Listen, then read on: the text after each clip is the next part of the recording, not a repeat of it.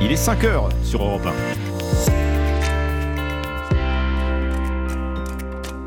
Europe Matin. Alexandre Lemaire et Amblin Roche. Les pancartes et les slogans sont prêts. Acte 5. Aujourd'hui, contre la réforme des retraites, les leaders syndicaux CGT et CFDT ont choisi la ville d'Albi pour unir leurs forces. Euh, Albi devenu symbole de la mobilisation des villes moyennes. Reportage dans un instant. Pierre Palmade en garde à vue après son accident euh, de la route vendredi dernier. Ses deux passagers présumés aussi. Un Marocain en situation irrégulière et un Français euh, déjà connu des services de police. Et puis aider militairement l'Ukraine, oui, mais à quel prix et surtout quel impact pour les stocks de l'armée française? Une mission d'information est lancée à l'Assemblée, c'est une information européenne. Le journal de 5 heures, Alban Le Prince. Bonjour Alban. Bonjour à tous. Les oppositions n'ont plus de boussole et sont totalement perdues. La petite phrase d'Emmanuel Macron hier en Conseil des ministres n'est pas tombée dans l'oreille d'une sourde. Nouveau coup de tonnerre à l'Assemblée sur la réforme des retraites. Marine Le Pen et son parti, le Rassemblement national, jusqu'ici plutôt discret dans l'hémicycle, déposent une motion de censure. La NUPES retire une nouvelle fois des amendements. À deux jours de la fin des débats, il en reste tout de même 11 000. Ambiance tendue donc, alors que l'acte 5 contre le texte se joue aujourd'hui dans la rue, à Albi notamment. Tous les regards seront tournés vers la préfecture du Tarn ce jeudi, symbole de la mobilisation des villes moyennes. Philippe Martinez et Laurent Berger seront là. Le correspondant d'Europe 1, Benjamin Péter, a pu assister aux derniers préparatifs. Pancartes et banderoles sont prêtes. Pour l'occasion, à la CFDT, on a racheté des bonnets et des chasubles oranges. Ils attendent beaucoup de monde. Des chasubles de plus parce qu'on en avait, je dirais, pas assez. Là, on a raclé, je dirais, un peu les fonds de tiroir. Joël Raffanel de la CFDT 81. C'est quand même une fierté d'accueillir. On n'est pas habitué à ça. C'est vraiment une volonté de mettre en avant euh, que dans les villes moyennes, euh, ça se mobilise. Samedi dernier, on a eu 20 000 personnes à peu près. C'est beaucoup. J'aime bien penser que c'est aussi le pays de Jaurès. Aujourd'hui, il n'y aura pas de manifestation chez la voisine Castres où 8 000 personnes avaient défilé encore samedi dernier, selon les syndicats. Tout se passera ici.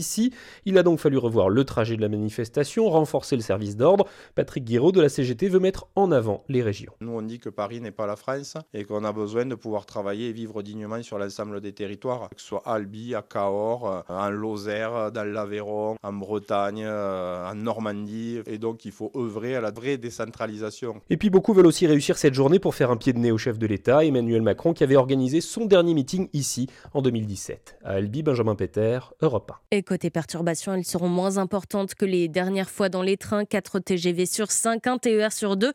Plus importante en revanche dans les airs, 30% des vols annulés à Orly, 20% à Toulouse, Montpellier, Marseille et Nantes. Trois personnes sont désormais en garde à vue dans l'enquête sur l'accident provoqué par Pierre Palmade, euh, positif à la cocaïne vendredi dernier. Oui, l'humoriste lui-même, mais aussi ses deux passagers présumés qui auraient pris la fuite juste après le choc qui a fait trois blessés graves. Arrêté pour non-assistance à personne en danger, Thibaut que sait-on d'eux ce matin? Tout d'abord, le premier individu interpellé hier matin à Clichy dans les Hauts-de-Seine est marocain. Il a 33 ans, il n'est pas connu de la justice, mais selon les informations d'Europe 1, il est en situation irrégulière sur le territoire français. Les policiers ont retrouvé sa trace grâce à son téléphone et à un paiement par carte bancaire. Le jour de l'accident, l'homme avait en effet acheté des seringues dans un commerce proche du lieu de la collision. Le deuxième fuyard, lui, s'est rendu au commissariat de Melun hier avec son avocat. Il s'agit d'un homme de nationalité française, connu des services de police pour trafic de stupéfiants. Les forces de l'ordre vont d'abord chercher à s'assurer qu'ils sont bien les passagers de la voiture de Pierre Palmade. Leurs auditions doivent notamment permettre de comprendre les raisons de leur fuite, ce qu'ils ont fait après l'accident et ce qu'ils faisaient avec Pierre Palmade avant de monter dans la voiture. Précision signée Thibaut L'Allemagne confirme l'envoi à la fin du mois de mars d'un demi-bataillon de chars Léopard 2 pour l'Ukraine. Cela représente une quinzaine de blindés. Les Occidentaux, ce sont eux qui peuvent permettre à l'Ukraine de gagner. Mais à quel prix et surtout quel impact pour nos stocks en France? C'est une information européenne. William Molinier, une mission d'information sur le soutien militaire de la France à l'Ukraine est lancée à l'Assemblée. Du ministère des Armées jusqu'à l'Elysée, personne n'est aujourd'hui en mesure de chiffrer précisément le montant de l'aide militaire française fournie à l'Ukraine. Les députés entendent se pencher dans les prochaines semaines sur cette zone d'ombre. Thomas Gassiou, président Renaissance de la Commission de la Défense à l'Assemblée nationale. Il est intéressant que nous nous y intéressions dans le cadre de notre mission de contrôle, parce que ce soutien est important. On parle aujourd'hui d'un soutien de 1 à 2 milliards d'euros. On parle souvent du matériel qui est cédé, mais il y a également euh, typiquement du renseignement. Euh, nos gendarmes, par exemple, ont documenté euh, les crimes de guerre. Il peut avoir des soutiens logistiques. par ailleurs, il faut qu'on analyse la capacité, j'allais dire, à assumer ce soutien dans, la durée et les impacts que ce soutien peut avoir sur nos propres forces armées. Un chiffre non confirmé officiellement circule, celui d'1,7 milliard d'euros. Parmi les tout derniers armements livrés, une première vague de 14 blindés AMX 10 RC est partie depuis l'Hexagone et devrait, selon nos informations, arriver dans les tout prochains jours sur la ligne de front. William Olinier, spécialiste défense-sécurité d'Europe 1. Europe 1, 5h05. Alors certes, les soldes d'hiver sont terminés, mais avez-vous par hasard besoin d'une paire de chaussures? Si c'est le cas, eh bien, pour trouver votre bonheur chez San Marina, il ne vous reste que trois jours pour en profiter. Oui, car à l'image de Camailleux, les magasins de chaussures baisseront définitivement le rideau samedi soir avant une probable liquidation. Des marques moyenne gamme qui mettent la clé sous la porte les unes après les autres, alors qu'au même moment, la fréquentation des centres commerciaux retrouve des couleurs. Presque tous les voyants sont au vert. Illustration dans un centre commercial parisien avec Noah Moussa. Nada a 27 ans et pour elle, impossible de passer une journée sans aller dans son centre commercial préféré. En rentrant du travail, c'est sur mon chemin, donc euh, c'est plus pratique. J'y passe pour acheter ce qui me manque et des fois juste pour regarder les nouveautés. J'ai directement l'article, je peux essayer, être sûr de la taille et c'est plus simple. À 32 ans, Brian, lui, y va une fois par semaine. Il y déniche des affaires qu'il n'arrive pas à trouver en ligne. Le e-commerce, on a tellement de choix qu'on sait même plus vraiment ce qu'on cherche. Et moi, je préfère vraiment me balader en physique et regarder ce qui attire mon œil. Donc euh, voilà, je préfère vraiment aller en magasin, c'est plus plaisant. Plaisir supplémentaire, je trouve. C'est notamment la raison pour laquelle les clients sont de plus en plus nombreux dans les centres commerciaux. C'est ce que constate Oprah, vendeuse dans une boutique de prêt-à-porter. Ouais, c'est vrai que depuis que je suis arrivée, je remarque qu'il y a beaucoup plus de gens. C'est vrai qu'ils viennent pour un objectif précis, ils voient qu'on a beaucoup de, choix en termes d'articles aussi, donc je pense que ça les attire beaucoup plus. Les gens viennent, les gens viennent, les gens sont là. Les professionnels du secteur sont confiants. Selon eux, la fréquentation des centres commerciaux devrait encore augmenter de 5 à 10% dans les prochains mois. Noah Moussa est parmi euh, les magasins hein, qui tirent leur épingle du jeu. Le bricolage et les articles de sport ont la cote sûrement en héritage du Covid. probablement. Connaissez-vous l'histoire d'Alphonse Bertillon? Son nom est peu connu du grand public et pourtant, il a été le premier à élucider une affaire d'assassinat grâce à de petites traces de doigts. Oui, pionnier des experts policiers, euh, c'est aussi lui hein, qui s'est trompé sur l'analyse d'un bordereau accusant à tort le capitaine Dreyfus. Alphonse Bertillon au cœur de l'exposition passionnante baptisée La science à la poursuite du crime. C'est aux archives départementales de Gironde, le reportage du correspondant d'Europe 1 à Bordeaux, Stéphane Place. Système de reconnaissance établi par Alphonse Bertillon. J'apprends à connaître son travail déjà, j'ai ignoré tout ça et je trouve ça très intéressant. Comme Hélène, vous voici dans les pas du père de la police scientifique, Alphonse Bertillon. C'est lui qui, entre la fin du 19e et le début du 20e siècle, invente les techniques d'identification criminelle. Pierre Piazza, universitaire, auteur de Meurtre à la une sur le quotidien du crime en 1900, est le commissaire de cette exposition. Il a inventé une méthode d'identification des personnes, l'anthropométrie judiciaire, la photographie face-profil, le relevé des marques particulière. Il investit autre chose de très intéressant, c'est la scène de crime. Et partout en France et dans le monde, on va reprendre la méthode de Bertillon et ses outils que l'on peut observer dans cette exposition. Bertillon invente une mallette, on a des compas de mensuration, tout un système aussi pour relever les empreintes digitales, une fiche pour euh, établir la couleur de l'iris des individus, et puis on a des meubles de mensuration. On pense par exemple aux membres de la bande à qui sont passés sous cette toise. Exposition qui raconte aussi toutes les controverses sur le fichage de la population qu'a suscité très vite le bertillonnage. Stéphane Place, correspondant euh, d'Europe 1 à Bordeaux. La science à la poursuite du crime, c'est aux archives départementales de Gironde jusqu'au 2 avril. Vous pouvez y aller en famille. Il y a plein d'activités pour les enfants et c'est gratuit. Et il est bon de le signaler, entrée gratuite. Merci Alban Le Prince, c'était votre journal de 5h sur Europe 1. Il est 5h09, les sports avec Dimitri Vernet, bonjour. Bonjour Ombline, bonjour Alexandre, bonjour, Dimitri. Alors, il y a eu beaucoup, beaucoup, beaucoup, de football encore hier, Dimitri. On va commencer euh, par l'information de la soirée, hein, la fin du règne d'Arsenal en Première Ligue. Et eh oui, et le nouveau roi d'Angleterre est Manchester City, puisque à l'issue du choc entre les deux équipes hier soir, les Citizens ont réussi à se défaire des Gunners. 3 buts à 1. Conséquence, Arsenal chute, de la chute à la deuxième place et laisse les Sky Blues prendre la tête du championnat. Et dans le même temps, Dimitri, il y avait la suite des huitièmes de finale de la Ligue des Champions. Et oui, notamment ce match très alléchant hein, entre Dortmund et Chelsea qui a tourné à l'avantage du mur jaune. Victoire 1-0 des Allemands grâce à un, un, sublime but du jeune Karim Adeyemi sur un contre-éclair de 40 mètres, permettant à son équipe de prendre un, un, sacré avantage pour le match retour. Avantage pris également par les Lisboètes de Benfica qui, de leur côté, se sont imposés 2-0 face à Bruges. Et du foot encore avec la Ligue des Champions. Après la Ligue des Champions, c'est la petite sœur, la Ligue Europa aujourd'hui. Avec un choc inattendu en début de saison, Juventus de Turin, Nantes, une affiche qui procure énormément d'impatience, d'excitation aux Canaries qui vont affronter un, véritable cadre européen, comme l'explique le milieu nantais Moussa Sissoko. Ils ont l'habitude de jouer des, des quarts de finale de Ligue des Champions. C'est des grands joueurs, donc euh, ça va être à nous d'être encore plus concentrés, plus, plus vigilants. Et voilà, de faire nous aussi encore plus sur, euh, bah, sur le terrain pour avoir un, un, résultat. Moussa Sissoko, un match qui va d'ailleurs euh, rappeler des souvenirs aux supporters canariens et cette demi-finale de la Ligue des Champions 96, en espérant pour eux que cette fois-ci cela se termine par une victoire. Juventus-Nantes, match barrage de la Ligue Europa, c'est à suivre ce soir à 21h dans Europe 1 Sport. Oui, et à noter que Monaco affrontera les Allemands de Leverkusen et que Rennes sera opposé, figurez-vous, mon cher Alexandre, au Shakhtar Donetsk. Toujours du football et ce carton rouge Toujours. pour le président de la FFF, Noël Le Gret. Et oui, puisque le rapport définitif hein, de l'audit sur le fonctionnement de la Fédération française de foot a été dévoilé hier soir et il est accablant pour Noël Le Gret. En conférence de presse, la ministre des Sports Amélie Oudéa-Castera a partagé la conclusion de ce rapport. Il ne dispose plus de la légitimité nécessaire pour administrer et représenter le football français. Le président Noël Le Gret est plus que jamais hein, sur un que, est plus que jamais sur un siège éjectable. Un comité exécutif de la fédération visant à statuer son avenir à la tête de l'instance doit avoir lieu demain. Éric Borghini sera autour de la table. Joint pour Europe 1, il appelle le président à démissionner. Je crois que bah, le président doit prendre ses responsabilités. Si le président devait décider de se maintenir, personnellement, je démissionnerai.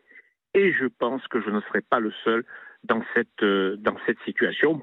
Éric Borghini, membre du COMEX, joint hier soir dans Europe 1 Sport. Allez, on termine euh, ce journal des sports par les championnats du monde de ski alpin à Courchevel-Méribel. Et oui, avec l'épreuve euh, du géant féminin, une épreuve que la Française Tessa Worley connaît très bien. L'année dernière, elle a remporté le petit globe de cette discipline sur la même piste à Méribel, ce qui lui rappelle forcément de bons souvenirs. C'est une piste sur laquelle j'ai déjà eu de bons souvenirs. Maintenant, ben, c'est derrière et j'ai vraiment envie d'avancer. J'ai vraiment envie de, de, me créer de nouveaux souvenirs. Et je crois que là, l'opportunité est vraiment trop belle. Donc, euh, ça serait juste énorme de, de, continuer à avoir que des souvenirs positifs ici. Tessa Worley au micro européen d'Axel May, la skieuse française qui partira en tête de ce géant à 9h45. Dimitri Vernet pour le journal des sports. Merci. 5h12. On retrouve Thierry Léger, ce sont les courses hippiques et le pari gagnant de Thierry. Bonjour. Bonjour Omblin, il y aura des courses cet après-midi sur l'hippodrome de Vincennes et mon pari gagnant sera le 209 qui file de Bussy. Facile lauréat lors de ses deux premières courses au trot monté. Ce jeune trotteur à peine âgé de 3 ans peut être considéré comme le leader actuel de sa génération dans cette spécialité et le style de ses deux victoires me laisse à penser qu'il devrait pouvoir s'imposer dans cette première épreuve de groupe réservée aux meilleurs trotteurs avec la selle sur le dos. Alors notez bien, pour cet après-midi à Vincennes, réunion 1 dans la deuxième course, le numéro 9 qui file de Bussy. Merci Thierry Léger et dans une demi-heure, vous nous détaillerez vos pronostics euh, du Quintet sur Europe 1. 5h13, très bon réveil à tous ce jeudi matin. Dans un instant, l'histoire dingue d'Anissa. Il paraît qu'à Rouen, les bus peuvent maintenant compter les chauves-souris. A tout de suite. Europe Matin. Alexandre Lemaire et Amblin Roche. Bonjour, très bon jeudi matin, c'est l'histoire dingue d'Anissa Haddadi. Une histoire dingue, une histoire de bus normand, Anissa Haddadi. Oui. Expliquez-nous ça. Direction la ville aux 100 clochers, la magnifique ville de Rouen où vous ne prendrez plus le bus comme avant. Écoutez bien, c'est une première en France. Le réseau de bus urbain Astuce a annoncé jeudi dernier en conférence de presse, attention, tout ça a été fait en grande pompe, que désormais les bus de la ville vont pouvoir compter les chauves-souris. Les bus comptent les chauves-souris. Je me demande bien comment ils vont faire et surtout à quoi ça va servir. Alors, sur le plan technique, c'est assez simple, Ombline. Ils ont équipé sept bus de la ville de capteurs. Tout autour du bus, ces capteurs vont identifier à chaque fois qu'ils roulent qu'il roule les ondes émises par les chauves-souris. Ah donc c'est vraiment les bus qui comptent, ce ne sont pas les, les, les passagers ou les pas conducteurs, c'est bien ce les bus. Ce sont les bus effectivement qui se baladent à travers euh, toute la ville et qui grâce à ces capteurs vont pouvoir dénombrer les, les chauves-souris. Alors vous disiez à quoi ça sert? En fait, ils peuvent, ces bus, capter aussi les insectes et bientôt, on l'espère, ils pourront compter les oiseaux, a expliqué Guillaume Haribo, qui est le directeur général de Transdev Rouen, qui est la compagnie de, de transport. Alors cette nouveauté sur les bus de la ville de Rouen, en fait, elle est issue d'un partenariat avec le Muséum d'histoire naturelle de Paris. Et surtout, cette nouveauté, elle va permettre de mesurer la biodiversité. Vous savez que le nouveau euh, patron de la région de Rouen est un élu écologiste et que cela faisait partie de ses priorités. On veut, par exemple, mesurer l'impact des politiques de renaturation ou d'extinction de l'éclairage public. L'éclairage public qui s'éteint à une certaine heure, ça a une influence sur la biodiversité. Tous ces résultats donc permettront de faire le point sur toutes les nouvelles mesures mises en place par la politique de la ville.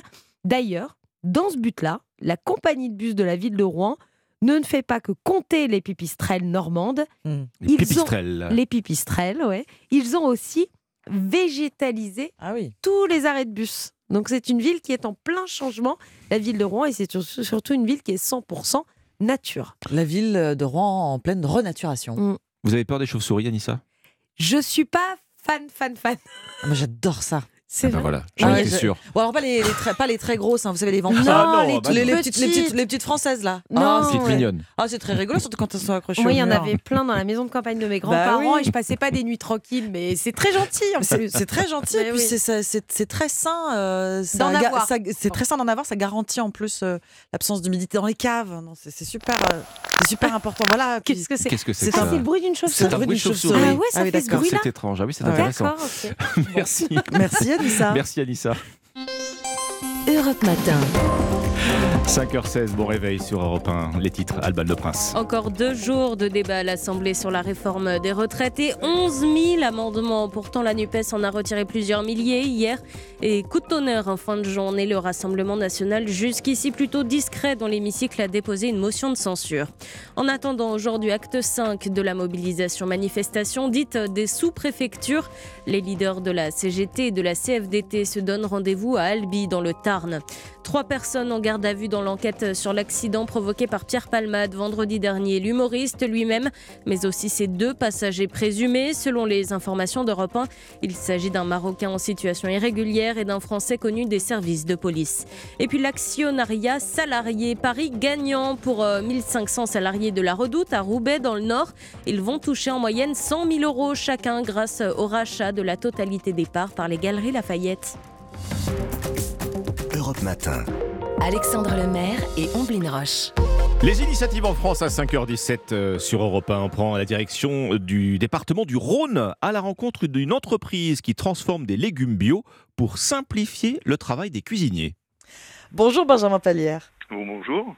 Merci d'être avec nous sur Europe 1 avec Barthélémy Chenot. Vous avez créé la société coopérative Rhône-Saône Légumes à Mornan, dans le sud-ouest de la métropole lyonnaise. Alors avant de parler de ce que vous faites, en quoi consiste votre légumerie, racontez-nous comment est né votre projet après deux ans et demi de réflexion, hein, euh, me semble-t-il, euh, Benjamin Pallière. Le point de départ, c'est quoi? C'est cette rencontre avec euh, votre associé Barthélémy Chenot Alors, ça a même commencé un tout petit peu plus tôt avant, avant de se rencontrer. Et Barthélémy et moi, on avait eu cette idée de, de développer euh, une légumerie sur notre territoire.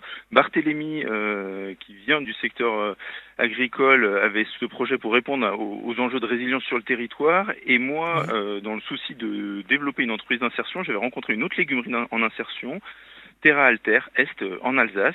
Que c'était un projet intéressant. Et puis, donc voilà, donc chacun en avait eu ce souci de dire, ah, il manquerait peut-être une légumerie euh, intéressante sur le territoire. Et très vite, on a été mis en relation. On s'est dit, bon, c'est toujours mieux de, de monter euh, un projet à deux plutôt que deux projets euh, concurrents. Donc voilà, et, et c'est ainsi qu'est née l'histoire. Vous êtes installé dans le Rhône, vous étiez originaire de la région? Alors moi, je suis lyonnais. Puis Barthélemy était aussi là à ce moment-là. Et donc voilà, donc euh, c'était parfait pour nous. Alors le principe de Rhône, Saône, Légumes, hein, c'est de simplifier le travail des cuisiniers en favorisant la consommation de légumes bio et locaux. Expliquez-nous de quelle manière Comment ça fonctionne? Alors, le principe d'une légumerie, comme vous l'avez dit, c'est de simplifier le travail du cuisinier, tout en lui laissant, on va dire, toute la partie hein, la plus intéressante du travail, mais qui est vraiment la partie euh, cuisinée.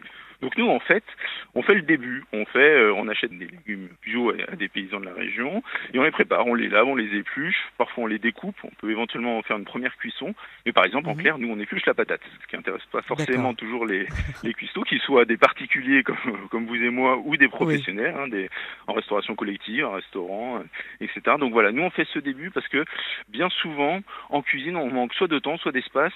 Et à un moment donné, le légume, ça en prend pas mal. Donc, euh, en, recevant un légume qui est prêt à être cuisiné, en fait, euh, bah, on gagne un peu de temps. euh, ça peut être le soir, encore une fois, hein, en particulier, ou même en cuisine. Et on gagne du temps qui va permettre de passer un peu plus de temps sur le dessert ou sur une autre partie du repas. Ce sont des légumes qui poussent dans la région, hein, Benjamin Palière. C'est évidemment important de le préciser, de le redire. Vous vous fournissez auprès des agriculteurs locaux.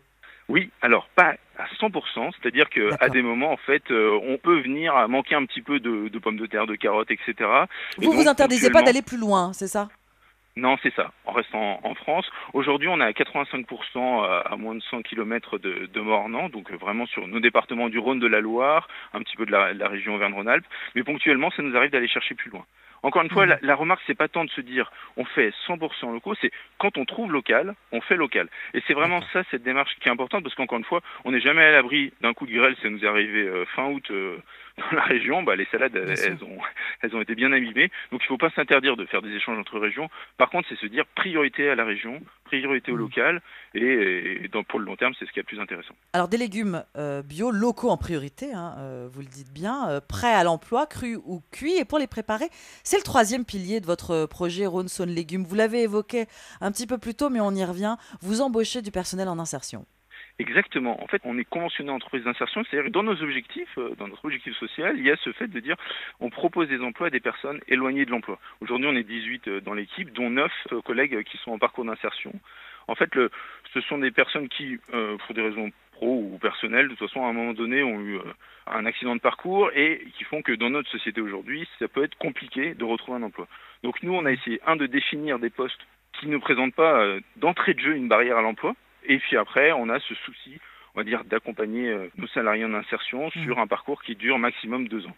Et l'idée étant de reprendre un, un- un- un parcours classique, c'est-à-dire que Oui. c'est avant tout nous des contrats classiques, hein, c'est des contrats CDD, mais euh, dans le cadre du droit du travail, on ne peut plus classique, et le but étant Mhm. derrière que chacun trouve un CDI euh, dans la foulée.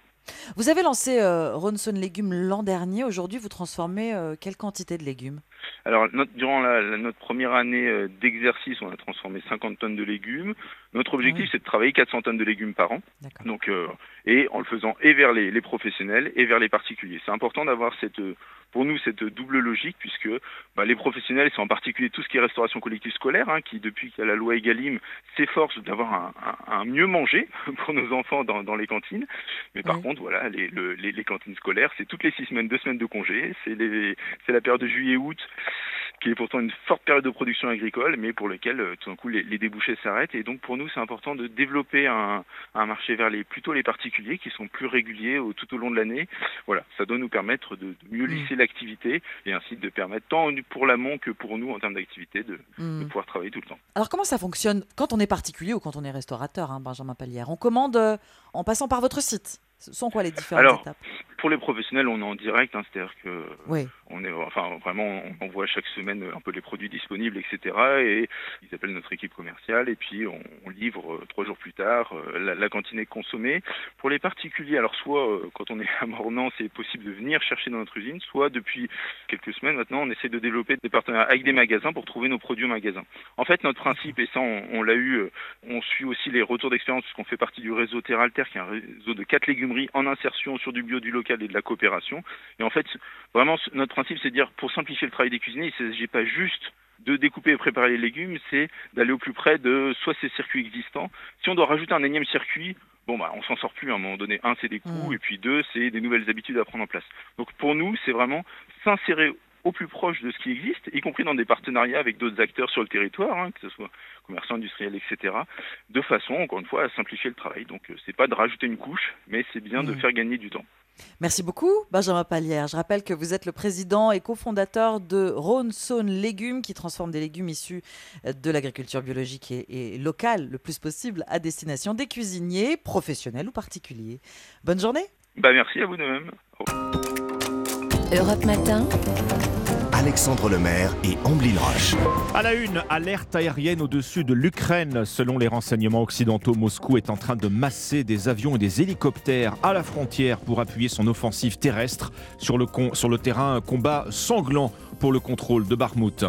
Acte 5 de la mobilisation contre la réforme des retraites. Plusieurs rassemblements dans toute la France. Peu de perturbations dans les transports. Pendant ce temps, à l'Assemblée, les débats patinent. Marine Le Pen dégaine une motion de censure. Le Rassemblement national tente un coup politique, nous dira Alexandre Chauveau du service politique d'Europe 1.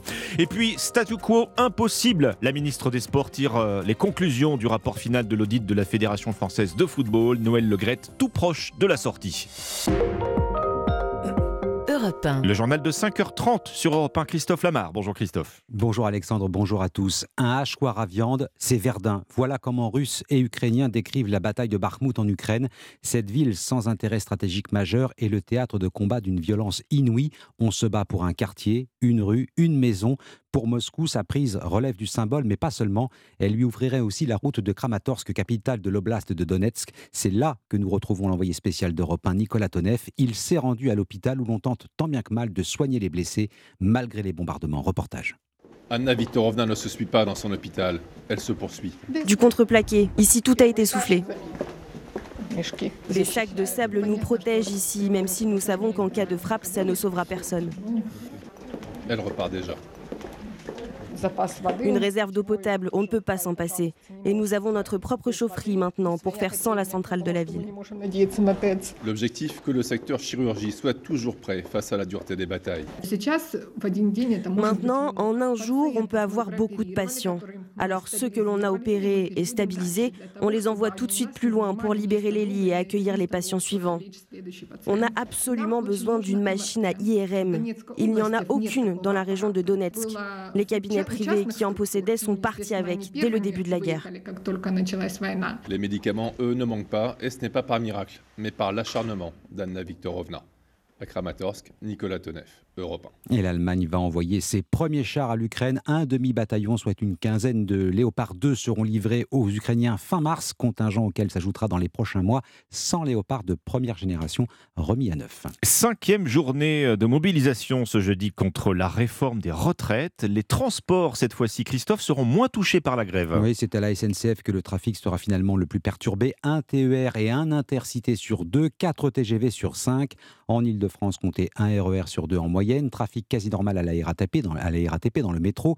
Faut-il y voir une baisse de morale, un infléchissement? Au contraire, Aurélien Fleureau, les syndicats ont en ligne de mire le rendez-vous du 7 mars et l'appel à la grève générale. Oui, et c'est particulièrement frappant à la RATP. Après deux journées où l'impact avait été très fort, le trafic du métro parisien sera aujourd'hui quasi normal. Mais les syndicats de l'entreprise ont d'ores et déjà annoncé qu'ils appelaient à une grève reconductible à partir du 7 mars. Et c'est la raison principale de cette plus faible mobilisation générale aujourd'hui continuer à mettre la pression, mais sans épuiser les troupes et sans négliger non plus l'impact financier des jours de grève sur le salaire à la fin du mois. Impact moindre donc dans les transports, mais aussi dans le secteur de l'énergie où des baisses de production sont annoncées, mais sans réelles conséquences. L'objectif est clairement de fédérer un maximum de métiers pour le 7 mars. La CGT vient par exemple d'appeler les éboueurs à eux aussi se mettre en grève reconductible.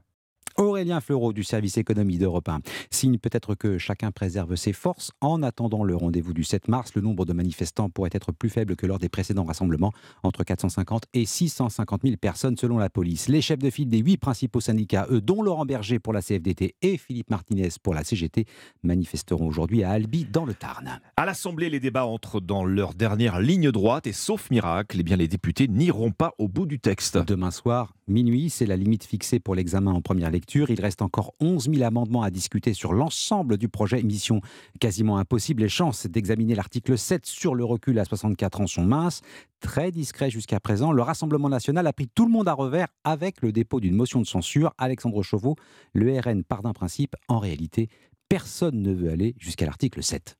Oui, et Marine Le Pen parle même d'un référendum. Sa théorie, c'est qu'aucun groupe politique ne souhaite aller jusqu'au vote. Les républicains pour ne pas afficher leur soutien au gouvernement, la NUPES pour pouvoir accuser l'exécutif de passage en force et Renaissance par crainte d'un rejet du texte. Alors c'est un coup politique tenté par Marine Le Pen, même si celui-ci n'a quasiment aucune chance d'aboutir. Gauche et droite ont en effet chacune indiqué qu'elle ne voterait pas cette motion. Olivier Marlex des Républicains dénonce un coup de communication. La majorité parle d'un artifice alors que la gauche accuse à son tour le RN de vouloir ralentir les débats. Marine Le Pen le sait, mais la présidente du groupe RN à l'Assemblée cherche à revenir au centre du jeu après avoir été particulièrement discret depuis le début de l'examen du texte, la NUPES ayant depuis dix jours monopolisé la parole avec ses milliers d'amendements. La conférence des présidents doit maintenant se réunir dans les prochaines heures pour décider de quand cette motion sera débattue. Une chose est sûre, celle-ci ne le sera pas avant vendredi 18h, soit 48 heures après son dépôt. Alexandre Chauveau du service politique d'Europe 1. Assurer son portable ou son ordinateur peut vous coûter cher. Les pratiques du groupe Indexia provoquent la colère de ses clients. Ils manifesteront cet après-midi devant le siège de l'assureur à Romans-sur-Isère dans la Drôme.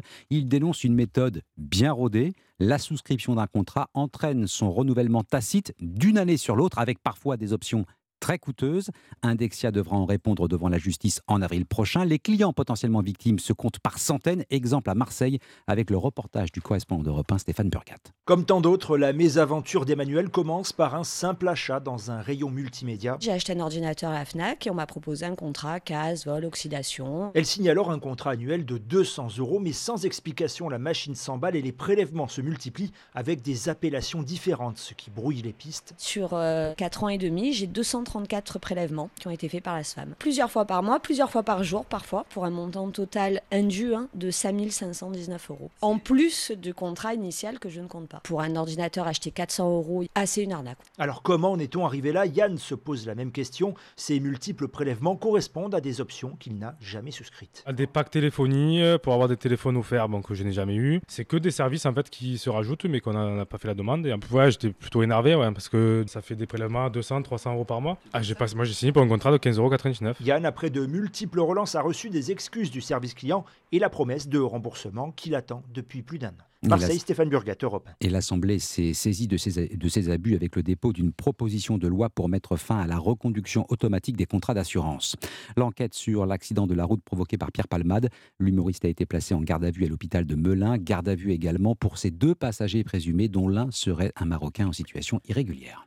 Quatre mois et demi d'investigation, les conclusions de l'audit sur la gestion de la Fédération française de football sont accablantes pour ses dirigeants. Et s'il est sévère avec la directrice générale Florence Ardouin, dont les méthodes sont jugées autoritaires et humiliantes, il l'est encore bien davantage pour Noël Legrette.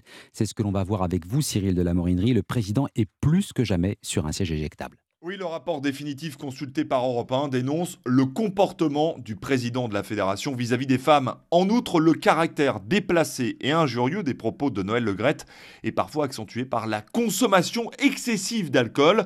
La ministre des Sports, Amélie Oudéa-Castera, met sous pression le breton de 81 ans et lui demande de partir. Je ne peux que faire mienne la conclusion du rapport. Il ne dispose plus de la légitimité nécessaire pour administrer et représenter le football français. Au sein de la Fédération française de football, les derniers soutiens de Noël Legrette sont en train de le lâcher. Éric Borghini, membre éminent du COMEX joint par Europe 1, estime que Noël Legrette a perdu toute crédibilité pour diriger la fédération. Le statu quo est intenable. Ça me paraît quand même très compliqué, il puisse retrouver son fauteuil de président et continuer comme si de rien n'était. Le COMEX doit se réunir en tout début de semaine prochaine. Une démission collective n'est pas à exclure, ce qui conduirait mécaniquement au départ de Noël Legrette. Cyril de la Morinerie du service des sports d'Europe 1. Trois clubs français disputent aujourd'hui les barrages de la Ligue Europa. Nantes se déplace sur la pelouse de la Juventus Turin. Monaco ira à Leverkusen. Rennes affronte le Shakhtar Donetsk. Match programmé à Varsovie en Pologne, bien sûr en raison du conflit en Ukraine. Un beau programme en tout cas. Merci Christophe Lamar. 5h39. Bienvenue si vous nous rejoignez euh, sur Europe 1. Voici les pronostics du Quintet. Bonjour Thierry Léger. Bonjour Alexandre, retour à Vincennes pour ce quintet, une course européenne au trot attelé qui réunira 14 chevaux sur la distance de 2700 mètres. Et je n'ai pas hésité à placer en tête de mon pronostic Gaspard de Brion, le numéro 11, déjà vainqueur de deux quintets similaires cet hiver à Vincennes et qui sur sa lancée me paraît capable de réaliser la passe de 3 on lui opposera les numéros 8, Eric Zeril, quatrième de mon favori le 5 janvier à Vincennes, et qui n'aura qu'à répéter cette performance pour conclure à coup sûr à l'arrivée 12 FaceTime, visiblement au mieux comme le prouvent ces deux dernières secondes places obtenues à Vincennes sur le parcours qui nous intéresse, et 9 Oracle Till, dont les trois dernières victoires obtenues à Vincennes lui confèrent une nouvelle fois une toute première chance de disputer activement lui aussi l'arrivée. Enfin les numéros 14 Ingo, 3 favoris de Liton, 13 007 Gare et 10 Elliott d'Ambry compléteront ma sélection. Mon pronostic 11, 8, 12, 9, 14, 3, 13 et 10. Et 10, vos pronostics sont à retrouver sur europe1.fr dès maintenant. Merci beaucoup Thierry Léger. Cet adversaire, c'est le monde de la finance. Colonna n'était pas armé, il n'a pas opposé de résistance. C'est bien elle qui a écrit Omar m'a tué. Voici les Rolling Stones. Le jour où, pour parcourir les archives d'Europe 1, une spéciale Steven Spielberg ce matin. Bonjour Lord d'Autriche. Bonjour Ombline, bonjour Alexandre. Et c'est aujourd'hui le coup d'envoi du Festival du film de Berlin, avec un hommage qui sera rendu cette année à Steven Spielberg, 76 ans, dont plus de 50 ans de carrière, euh, depuis Les Dents de la Mer jusqu'à Ready Player One, plus près de nous. Euh, impossible, Laure, évidemment, de, d'embrasser sa filmographie euh, d'un seul regard. Oui, chacun a son film préféré de Steven Spielberg. Le film E.T. sort en 1982, film qui fait à l'époque 9 millions d'entrées en France, film pourtant à petit budget, comme le raconte Steven Spielberg sur Europe 1 le 1er septembre 82. Raiders of the Lost Ark. Oui, comparé aux Aventuriers de l'Arche perdue, c'est un faible budget. Mais en fait, il faut rester un enfant le plus longtemps possible. Il espère rester toujours un enfant, mais si ça se trouve, un jour il se réveillera et puis il aura 80 ans. Et des enfants réagissent en 1982 après avoir vu le film E.T. Si vous aviez à faire un film sur les extraterrestres, vous l'auriez imaginé comme cela? Non. Moi, j'aurais imaginé euh, pas qu'un extraterrestre, plusieurs et qui viennent sur la Terre euh, pour savoir comment c'est la Terre, mais pas du tout par accident comme ça. Deux ans plus tard, 1984, sort Indiana Jones et le Temple maudit. Steven Spielberg explique comment il voit le personnage d'Indiana Jones incarné par Harrison Ford. C'est un gars génial. J'adore la manière dont il se crispe lorsqu'il a mal en voiture. C'est intolérable. C'est le type même du gars qui veut survivre un peu fripouille, un peu canaille, et à mes yeux, ça le rend beaucoup plus sympathique que quelqu'un qui serait euh, cultivé ou plein d'audace.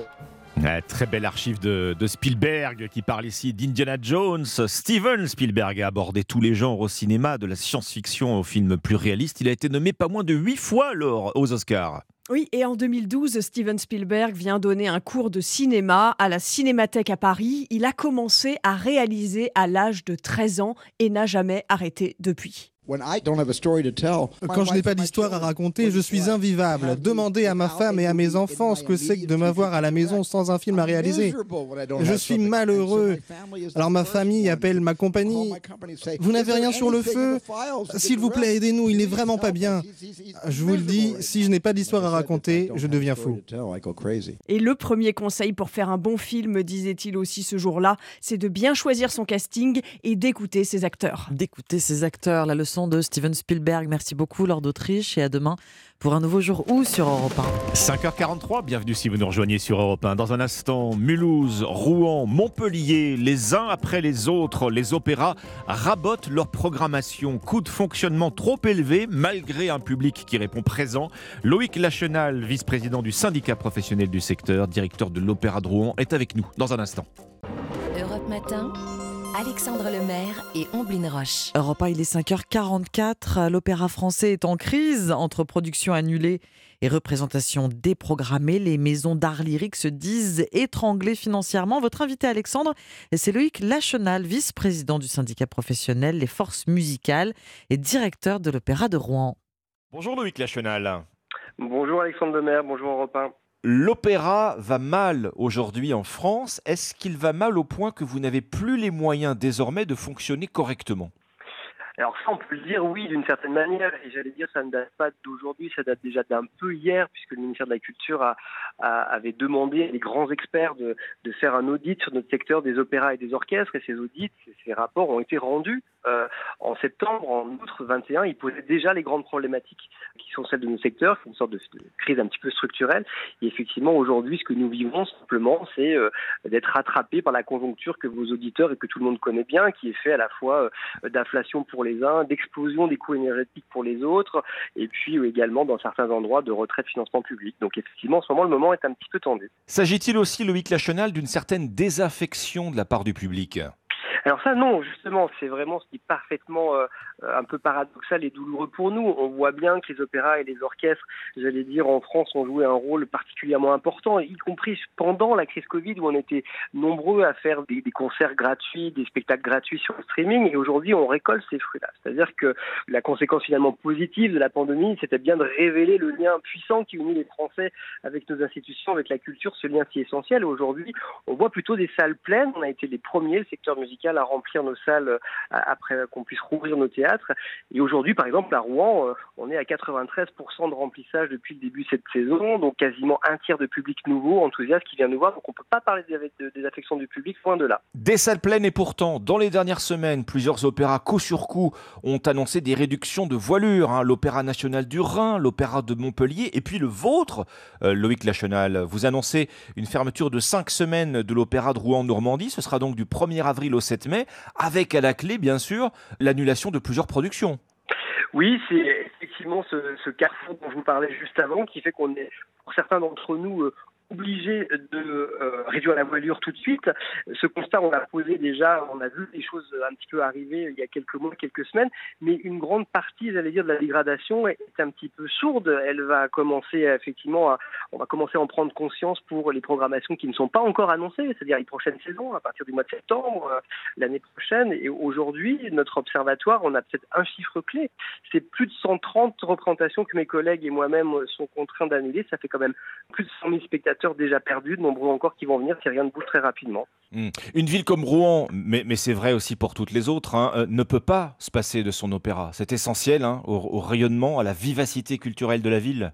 Oui, je crois qu'aujourd'hui, tout le monde est bien conscient de ce qu'on appelle l'attractivité des territoires, qui est fait évidemment pour certains endroits de la douceur du climat, de la gastronomie pour d'autres, et puis évidemment de la densité de la vie artistique et, culturelle qui permet euh, de rassembler nos concitoyens. Voilà, à, Rouen, on est le premier théâtre de la ville, c'est plus de 100 000 spectateurs que nous pouvons accueillir par an, et puis on sait très bien que euh, quand on dit qu'on va annuler des spectacles, de quoi parle-t-on? Bah, C'est autant euh, d'artistes, de techniciens qui ne pourront pas travailler, c'est autant de partenaires locaux, alors les personnels bien entendu du public, Hein, tous les réseaux euh, euh, sociaux, de l'éducation et aussi mais tous nos partenaires euh, des commerces, des petites entreprises, des restaurants qui aussi vivent de notre activité, qui vont perdre du chiffre d'affaires. Voilà, je veux juste donner un chiffre. On avait mesuré que pour un euro investi dans l'activité de mon théâtre, ça avait 1,33 euro économiques sur chaque territoire. Donc on voit très bien qu'on fait partie de la vie de nos villes. Les opéras sont financés en partie par des subventions publiques. Quelle est la part aujourd'hui de ces subventions dans votre budget?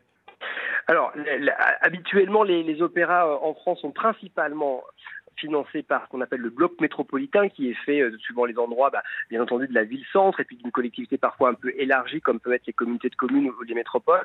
À Rouen, la situation est un tout petit peu différente, parce que le financeur principal est la région Normandie. Hmm. Le gouvernement a développé des aides publiques hein, pendant la pandémie. Vous n'en bénéficiez plus aujourd'hui? Alors, les aides qui ont été euh, effectivement euh, exceptionnelles la pandémie nous ont permis de maintenir toutes ces activités dont j'ai parlé quelque part, qui ont pu continuer à, garder euh, tout ce savoir-faire qui est nos artistes et nos techniciens au travail, ce lien si précieux avec le public qu'on récolte aujourd'hui encore une fois parce que les salles sont pleines. Là, nous sommes dans une autre séquence, la crise est d'une autre manière. On alerte la ministre de la Culture depuis maintenant des mois. Il se trouve que quand même, il faut constater que depuis quelques semaines, quelques jours, la prise de conscience se fait. Elle appelle elle-même les grands élus avec quelques dispositifs d'aide, en tout cas, qui peuvent aider à passer la situation conjoncturelle, notamment liée à l'énergie. Mais ne pas se tromper, ce n'est pas ça qui va régler la situation de fond. Il faut vraiment une expression, une mobilisation politique forte pour qu'on puisse euh, rebâtir un plan pluriannuel pour nos grandes institutions musicales euh, sur le terrain. L'opéra, euh, c'est vrai, apparaît encore aujourd'hui comme un art élitiste. Hein. Vous avez encore à cœur, Loïc Lachenal, de l'ouvrir davantage à tous les publics, de démocratiser son accès, l'accès aux œuvres? Mais en fait, depuis plus de dix ans maintenant, nos maisons, elles sont euh, au rendez-vous des attentes du public, de la société, des citoyens pour dialoguer avec les plus jeunes, pour parler avec les plus fragiles, pour aller à la rencontre de, tous ceux, euh, euh, enfin, tout ce que je disais tout à l'heure, évoqué à travers la culture, les sujets qui sont au cœur de notre société. Entretenir des images comme ça, ça me fait poser une question, mais depuis combien de temps, vous-même peut-être pas venu, rendu à l'opéra, si on, entretenait une image d'épinal aussi forte sur les spectateurs de foot, ce serait aussi assez insultant pour eux. Donc en fait, il faut y combattre ces choses-là, parce que l'opéra l'opéra est en fait très ouvert maintenant. Les tarifs, en tout cas en région, sont extrêmement accessibles. On n'a qu'une passion, c'est de transmettre évidemment ce qu'on fait, mesurer la joie de toutes celles et ceux, les parents qui viennent avec nous, avec leurs enfants, dans tous les, les, spectacles participatifs. Voilà, Rouen, dès, dès le mois prochain, c'est un spectacle qui va rassembler un enfant sur quatre de la métropole. Hier soir à Montpellier, euh, euh, répétait près de 1000 spectateurs enthousiastes qui chantaient ensemble dans une salle. Donc on est vraiment au cœur de la vie des gens. C'est ce qu'on a envie de défendre. Et on peut bénéficier de tarifs attractifs sans forcément être euh, un étudiant ou un retraité, Loïc Lachenal. 5 euros. Voilà, c'est moins cher que le cinéma. Je peux pas dire. C'est bon, de... c'est bon de le rappeler. C'est bon de le rappeler, effectivement. Merci Loïc Lachenal, vice-président euh, du syndicat professionnel Les Forces Musicales. Vous êtes aussi directeur de l'Opéra de Rouen-Normandie. Merci à vous. Merci beaucoup. Europe Matin. Il est 5h51, les titres de ce jeudi 16 février, Alban Le Prince. Pierre Palmade, placé hier en garde à vue après son grave accident vendredi dernier. Ses deux passagers présumés ont aussi été arrêtés. Selon les informations d'Europe 1, il s'agit d'un Marocain en situation irrégulière et d'un Français connu des services de police. Cinquième acte contre la réforme des retraites. Aujourd'hui, comptez 4 TGV sur 5, 1 TER sur 2. Près d'un tiers des vols annulés à Orly, 1 sur 5 dans plusieurs aéroports régionaux. À l'Assemblée, fin des débats demain à minuit. Il reste 11 000 amendements à examiner. La NUPES en a encore retiré une partie. Hier, le Rassemblement national a pour sa part déposé une motion de censure. C'est un référendum parlementaire, selon Marine Le Pen. Et puis les laits infantiles dans le viseur des scientifiques. Ce matin, dans une étude, ils estiment que les arguments vantés par les marques ne sont fondés sur aucune recherche scientifique solide et réclament des emballages neutres. Les autorités sanitaires, dont l'OMS, recommandent de privilégier l'allaitement maternel. Europe Matin. Vous retrouvez à 5h52 sur Europe 1 votre rendez-vous culture. La pièce Oublie-moi dans un instant avec Marie Jiquel et tout de suite on retrouve Nicolas Caro. Bonjour. Bonjour Ombline, bonjour Alexandre. Nicolas, vous nous présentez ce matin un livre au genre non identifié. Ça ressemble à un polar, mais c'est un peu plus. Je vous explique. Ça s'appelle True Crime Story aux éditions du Masque, signé Joseph Knox, auteur à succès en Grande-Bretagne. Bref, True Crime, vrai crime. Ce sont ces livres, vous savez, qui racontent un fait divers, mais en réutilisant les codes des romanciers. Et c'est l'auteur qui enquête. On en a parlé ici déjà, c'est la grosse, grosse tendance en ce moment. Mais en fait, Joseph Knox a inversé le processus, si on veut. Il a écrit un roman de la pure fiction en la déguisant comme un livre de true crime. Donc c'est euh, Joseph Knox qui enquête. Voilà, mais pour de faux. Au départ, c'est une disparition. Zoé Nolan, 19 ans, a disparu après une soirée. Elle est partie à l'aube et on n'en a plus entendu parler. La police a immédiatement lancé les procédures, mais rien, pas un indice, pas une piste, rien du tout. Le dossier a été classé. Sept ans plus tard, Evelyn Mitchell, une romancière qui peine à vendre ses livres, s'empare du sujet, commence à enquêter et à écrire. Or, c'est une amie de Joseph Knox, alors elle lui envoie des mails avec ce qu'elle écrit. Au début, Joseph s'en fiche un peu, il se dit que ça n'ira pas loin, mais un jour, Evelyn disparaît et Joseph décide de s'emparer de son travail de reprendre le fil. Et dans ce livre, on a tout. Les mails d'Evelyne, les entretiens avec les proches, les coupures de journaux et même des notes de l'éditeur. Et donc, on retrouve Zoé vous lirez pour savoir ça, pour savoir aussi ce qui est arrivé à Evelyne, mais avant, vous pourrez découvrir les témoignages donc des proches qui s'enchaînent.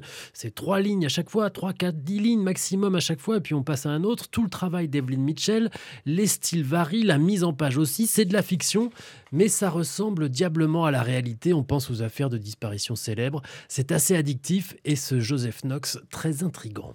Et il sera d'ailleurs dans La Voix et Livre, votre émission dimanche à partir de 14h. True Crime Story aux éditions du Masque. Merci beaucoup, Nicolas. Allez, on file au théâtre. Et avec vous, Marie Jiquel, bonjour. Bonjour, Ombline Alexandre. Bonjour, Marie. Voici donc une histoire d'amour euh, bouleversante hein, que le spectateur euh, n'oubliera pas. Alors, malgré son titre Oublie-moi, Arthur et Jeanne se rencontrent dans un bar. Ils tombent follement amoureux et le spectacle, en fait, suit leur romance du début à la fin. Le spectateur le spectateur, oui, pardon, pardon. Alors on, rit fort pendant cette pièce comme si on passait la soirée entre amis, posés dans le salon rose des personnages, mais on pleure en silence pour ne pas déranger ce drame gracieux. Et je peux vous dire que les larmes vont couler sur vos joues sans que vous les sentiez venir, puisque derrière cette très belle histoire d'amour sans chichi, qui a tout de la bonne comédie romantique, la maladie s'invite. Vous avez des actions chez Kleenex ou comment ça se passe?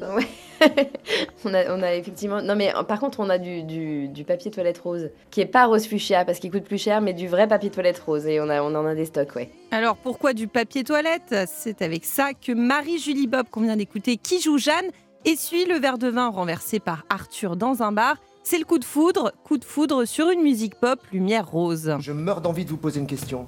Allez Bah ma question c'est euh, comment ça va Si tu m'avais dragué normalement sans m'agresser à coups de verre de vin, Je n'aurais eu aucun intérêt à tes yeux.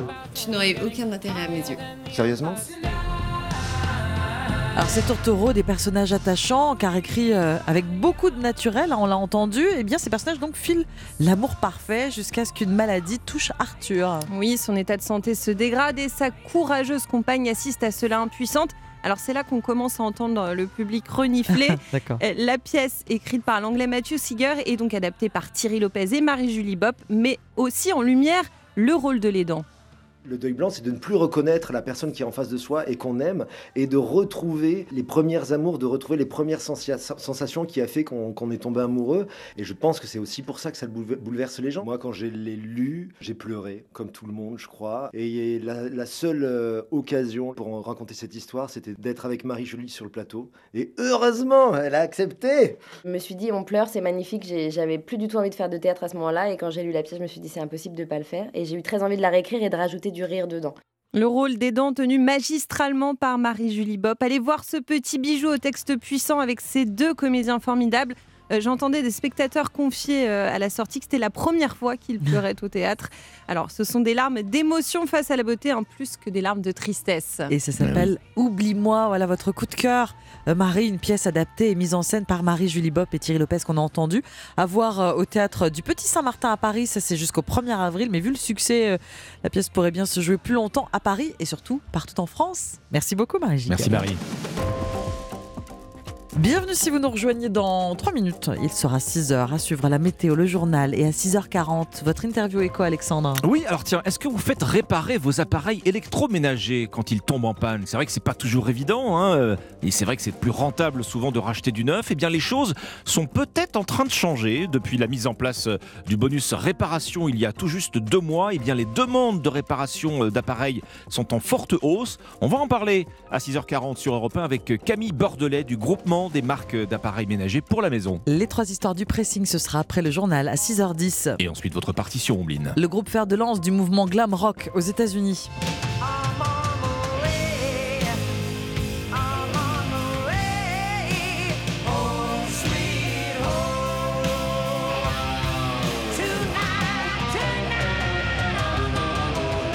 Motley Crue célèbre aussi bien pour sa musique que pour ses excès. Rendez-vous dans 20 minutes. Il est 6h sur Europe 1.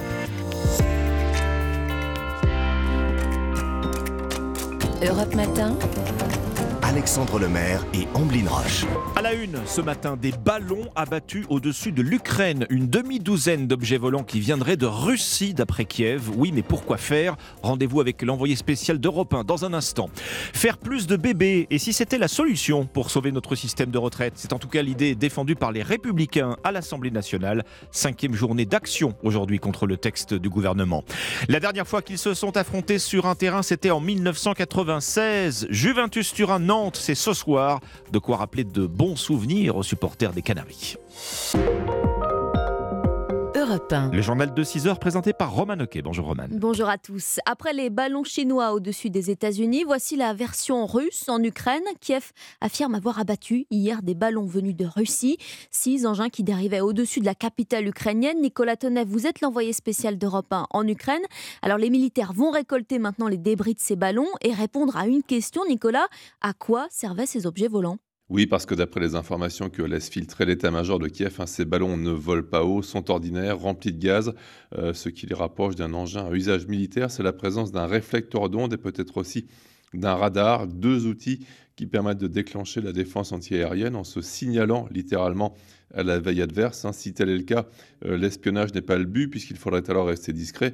Euh, L'objectif sera donc plutôt de tester d'une part la défense antiaérienne et d'autre part de la localiser grâce au tir des missiles utilisés pour abattre les ballons et grâce aux émissions radar nécessaires euh, pour les diriger. Alors faut-il faire le rapprochement euh, D'après le Financial Times, citant des sources de renseignements occidentales, la Russie masserait avions et hélicoptères près des frontières ukrainiennes pour une prochaine attaque aérienne massive sur le pays. Nicolas Tonev, envoyé spécial d'Europe en Ukraine. Les ballons stratosphériques qui complètent la panoplie des armes militaires. L'Ukraine utilise aussi des chars, des systèmes de défense antiaérienne, des radars, autant d'équipements livrés par les Occidentaux. Et la semaine dernière, on a parlé de ce chiffre hein, sur Europe 1, 7,4 milliards d'euros, le montant de l'aide française via l'Europe. Mais qu'en est-il du soutien militaire précisément? Quel montant et quel impact sur le stock de nos armées L'Assemblée nationale va se pencher justement sur la question. Information Europe 1 signé William Molinier. Du ministère des Armées jusqu'à l'Elysée, personne n'est aujourd'hui en mesure de chiffrer précisément le montant de l'aide militaire française fournie à l'Ukraine.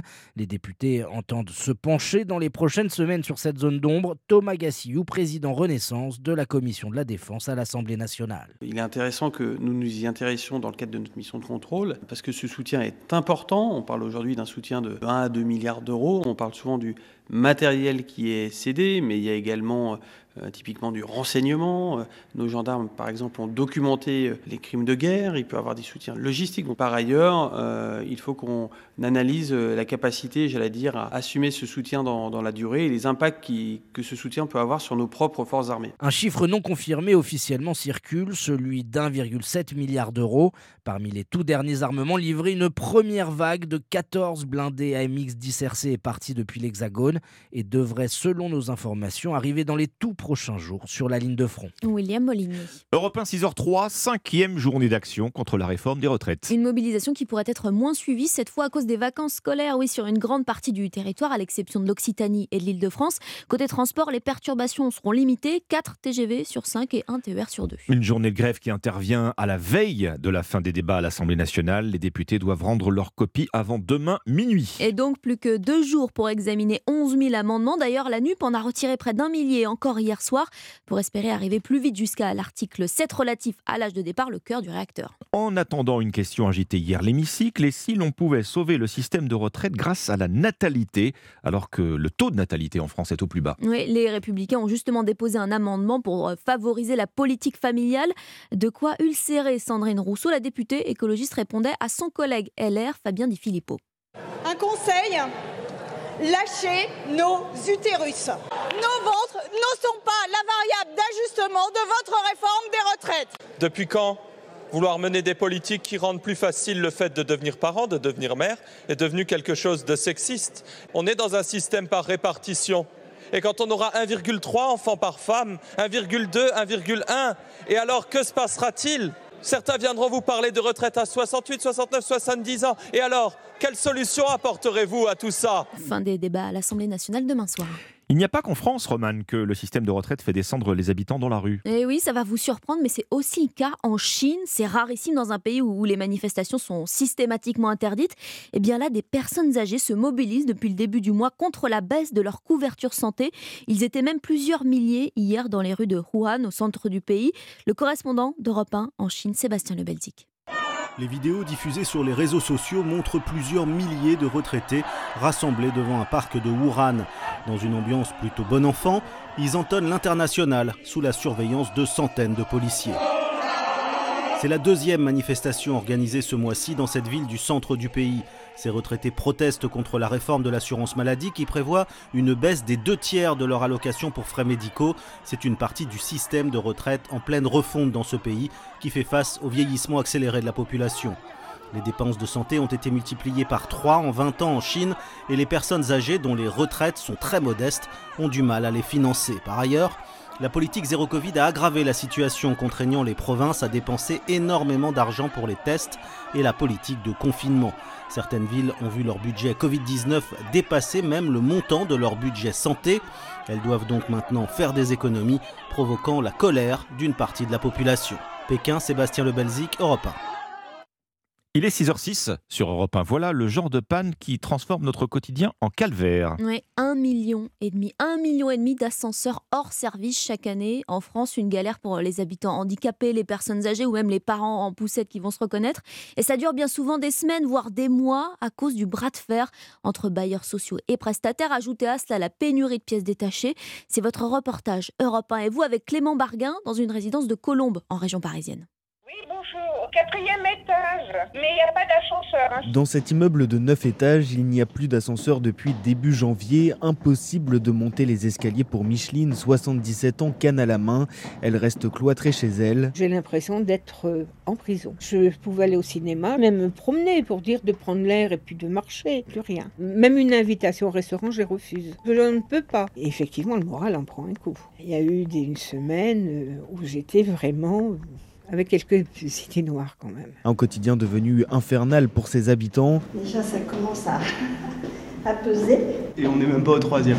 Sac de course à la main, Martine, 70 ans, doit faire des pauses à chaque palier. Je prends que des petites courses. Et en plus, j'ai des chats, donc euh, la litière qui est lourde, euh, c'est compliqué. Et certains développent même des problèmes de santé. C'est le cas d'Aïcha, elle vit au quatrième étage. J'arrive pas à espérer. J'étais à l'hôpital euh, vendredi. Cardiaque, c'est pas bon. Je dors pas la nuit, après je fais l'appareil pour euh, oxygène. Et il va falloir prendre son mal en patience. Dans cet immeuble, l'ascenseur ne sera pas remis en service avant fin avril. Un reportage Europe 1 et vous de Clément Barguin. Le groupe Lactalis convoqué ce matin au tribunal de Paris en vue d'une éventuelle mise en examen. Et oui, en 2017, des dizaines de nourrissons avaient été contaminés par des salmonelles présents dans le lait en poudre de la marque. C'est donc la suite de l'enquête. Ouais, D'ailleurs, si vous donnez du lait en poudre à votre bébé, vous avez déjà vu les arguments sur les emballages de différentes marques, une meilleure croissance, renforcement du système immunitaire. Un marketing tout simplement abusif de la part des fabricants qui ne repose d'ailleurs sur aucune recherche scientifique.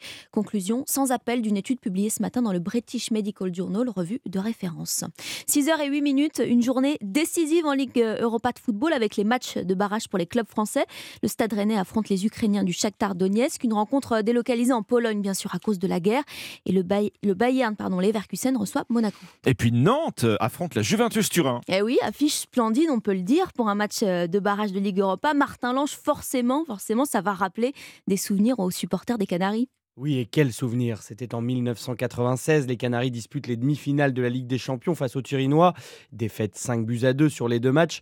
27 ans plus tard, Nantes a perdu de sa superbe sur la scène européenne, mais pas la Juve, selon le milieu nantais Moussa Sissoko. Ils ont l'habitude de jouer des, quarts de finale de Ligue des Champions, que ce soit de- d'Europa League, à l'image euh, du, du PSG euh, à- en, en- en Ligue 1. C'est des grands joueurs, ça va, ça va beaucoup plus vite à tous les niveaux. Pour les supporters aussi, c'est un grand moment. Ils seront plus de 2000 Nantais ce soir au Juventus Stadium. Certains sont partis dès hier soir en bus, comme Émilie, 22 ans. C'est une fierté de pouvoir se déplacer en Europe. C'est quelque chose que moi, pour ma part, je n'ai jamais fait, qu'on est nombreux à n'avoir jamais fait. On se sent un petit peu récompensé quelque part parce que bah, on a poussé l'équipe pour qu'ils arrivent jusque là aussi, quoi. Des supporters nantais qui attendent avec impatience le match retour la semaine prochaine à la Beaujoire.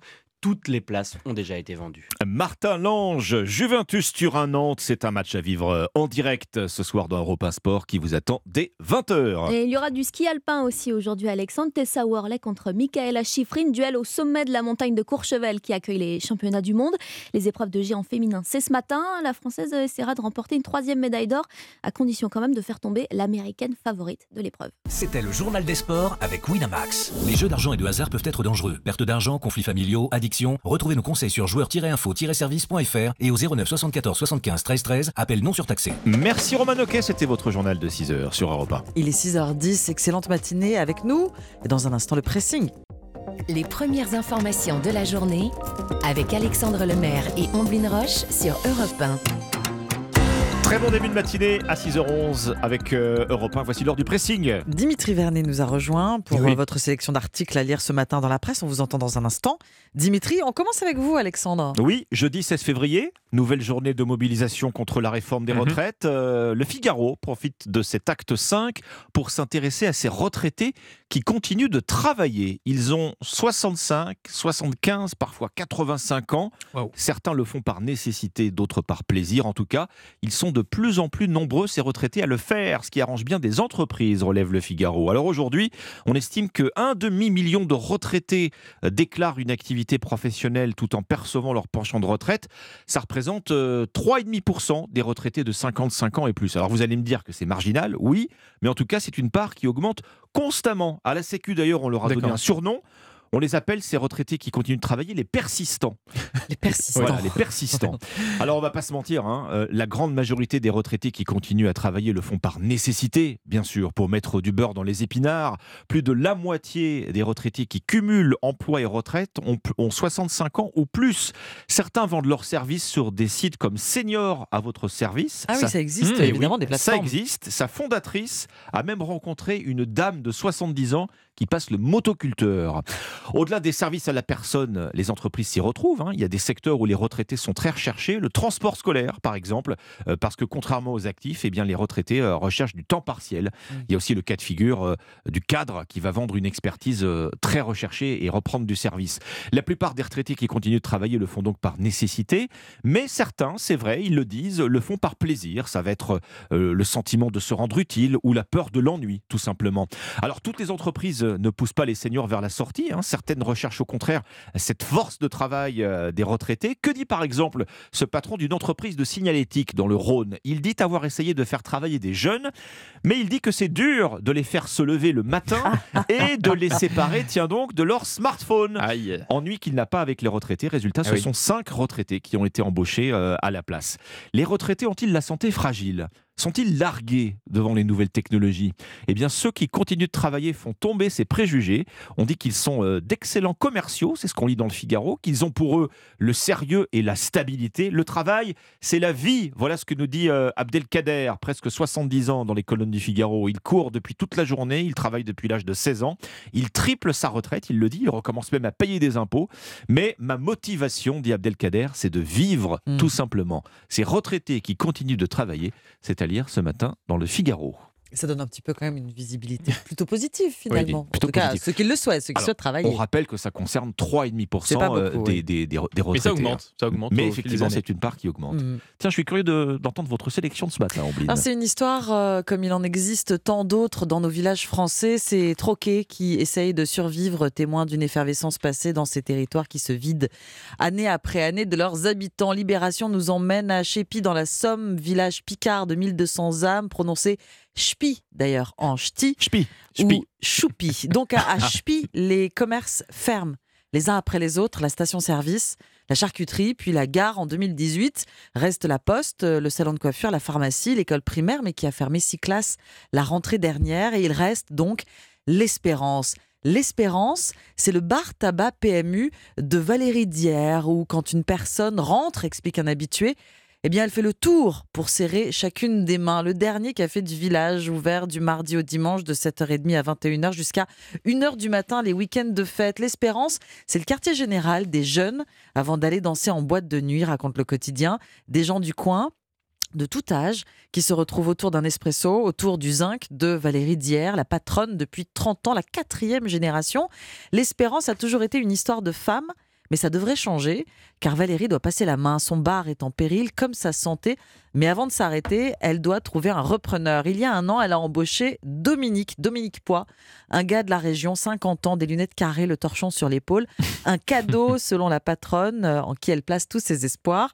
Son bar tabac est à racheter, 170 000 euros. La banque se dit prête à suivre, écrit Libé, mais à condition que le potentiel repreneur vienne avec un apport personnel de 20 000 euros, argent que Dominique n'a pas.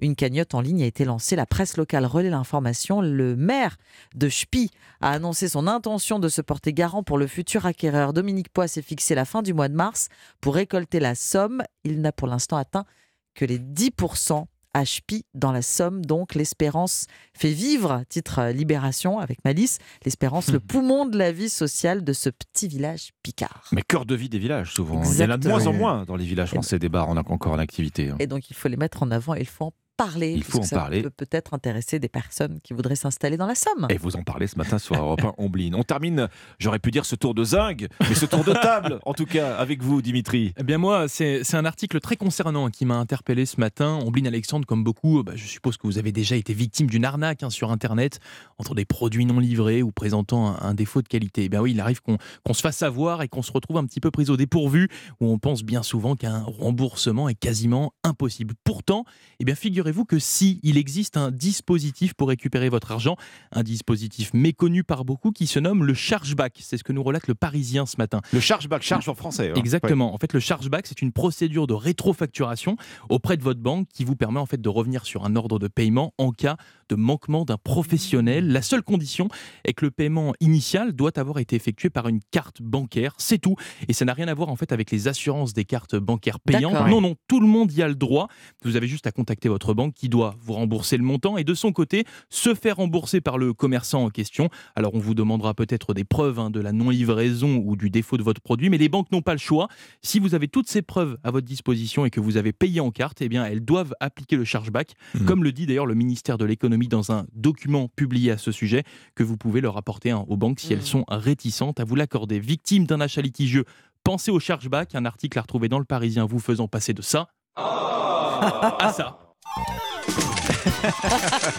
Au minimum. hein. Au minimum. C'est plutôt bien résumé. à retrouver dans le Parisien. Merci beaucoup, Dimitri. C'était le pressing sur Europe 1. Détecté et abattu une demi-douzaine, selon les autorités, la Russie cherche à pousser les Ukrainiens à gaspiller leurs ressources. En France, cinquième journée de mobilisation contre la réforme des retraites. Aujourd'hui, épicentre de l'acte 5, Albi, dans le Tarn, où les leaders CGT et CFDT seront présents. Dans l'hémicycle, les débats restent très tendus. Coup de théâtre hier en fin de journée avec le dépôt d'une motion de censure pour Marine Le Pen. Objectif pour la chef du groupe Rassemblement national que tous les députés opposés à la réforme puissent exprimer leur rejet du texte. Et puis du foot à suivre ce soir, Ligue Europa. Cette fois-ci, Rennes affronte le Shakhtar Donetsk à 18h45. Monaco se déplace sur la pelouse de Leverkusen à 21h. Au même moment, dans Europe 1 Sport, ne manquez pas Juventus Nantes en direct et en intégralité. Votre partition Omblin, 6h18 sur Europe 1. On est jeudi. Bon, vous avez peut-être un petit peu de mal à vous réveiller. Bah, vous n'allez vous pas être déçu avec Non, cette partition. Un son de guitare qui vrombit comme une Harley Davidson, une brasserie fracassante, une voix euh, stridente. Le groupe euh, Motley Crue revient avec un coffret qui rassemble ses albums des années 80. Oui, autrement dit, le concentré de la carrière hein, de cette bande de rockers californiens totalement trash, Motley Crue. C'est l'un des mythes du rock'n'roll basé sur des frasques et des dérives en tout genre. Motley Crue, c'est aussi le son d'une époque, un mélange efficace de métal et de punk, l'incarnation du genre glam rock avec des tubes.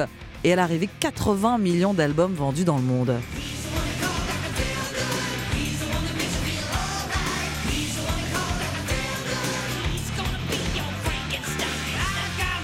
Au début des années 80, Omblin, euh, une partie de la jeunesse américaine est un peu perdue entre le punk qui est jugé euh, trop underground et Mhm. la new wave qui est jugée, elle, pas assez révoltée. Oui, arrive alors d'Angleterre ce heavy metal maquillé recouvert de cuir et de strass, le glam rock ou air metal si vous préférez, baptisé ainsi grâce ou à cause, hein, c'est selon, de la capillarité exubérante des musiciens Ah oui. ultra lookés, excès de lac et de guitare électrique pour séduire un public féminin.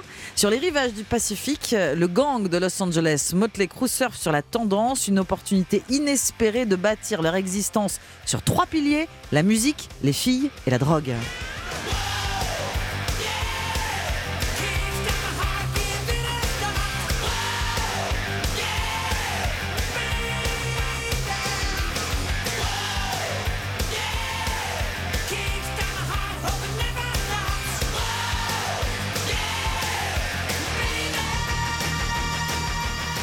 Alors dès le départ, tout est démesuré hein, chez Motley. Ah Oui, ils ne prétendent pas être un groupe scandaleux, ils incarnent le scandale. Notez la nuance. Dans la biographie de Motley Crue, baptisée de Dirt, ça veut dire la crasse en français, Oui. écrit. euh, cette biographie écrite par Neil Strauss. Le bassiste Nicky Six explique plus on était cinglé, plus les gens pensaient que c'était bien, plus ils en redemandaient. C'était un cercle vicieux. Le magazine Rock and Folk présente malicieusement les musiciens comme les quatre cavaliers de l'apocalypse entre bagarres, chambres d'hôtel détruites, séjours en prison, narines et veines maltraitées. Tout cela aura un prix. Tous le reconnaissent aujourd'hui, désormais assagi, le poids de l'âge aidant. Tout commence donc en janvier 1981 lorsque Nicky Six et le batteur Tommy Lee répètent ensemble pour la toute première fois. Nicky Six, poursuivi par ses démons, renié enfant par sa mère et son père, addict sévère, il défie la mort jusqu'à s'en approcher et sera sauvé in extremis d'une overdose. Le style cuir et clou inspiré de Mad Max, c'est lui. Quant à Tommy Lee, il est, selon les spécialistes, le meilleur musicien des quatre. Attiré par les lumières du showbiz, il va défrayer la chronique quand il épousera Pamela Anderson.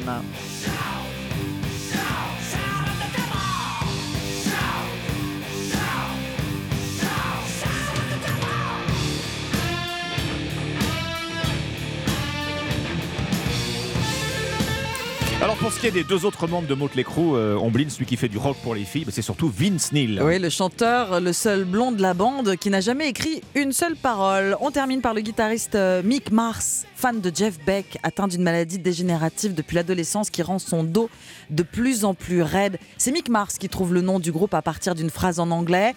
Isn't this a Motley looking crew? Comprenez, n'est-ce pas, une équipe hétéroclite, c'est le moins qu'on puisse dire. Il ajoute un tréma, modifie l'orthographe et voilà. Motley Crue se produit d'abord dans des clubs de Los Angeles. Oui, la musique au départ, c'est pour rigoler qu'on confie Mick Mars au magazine Paris Match. Ils finissent par se construire une jolie réputation dans les clubs de la région avant de sortir un premier album et de signer avec euh, Elektra Records, le label des Doors et de Metallica.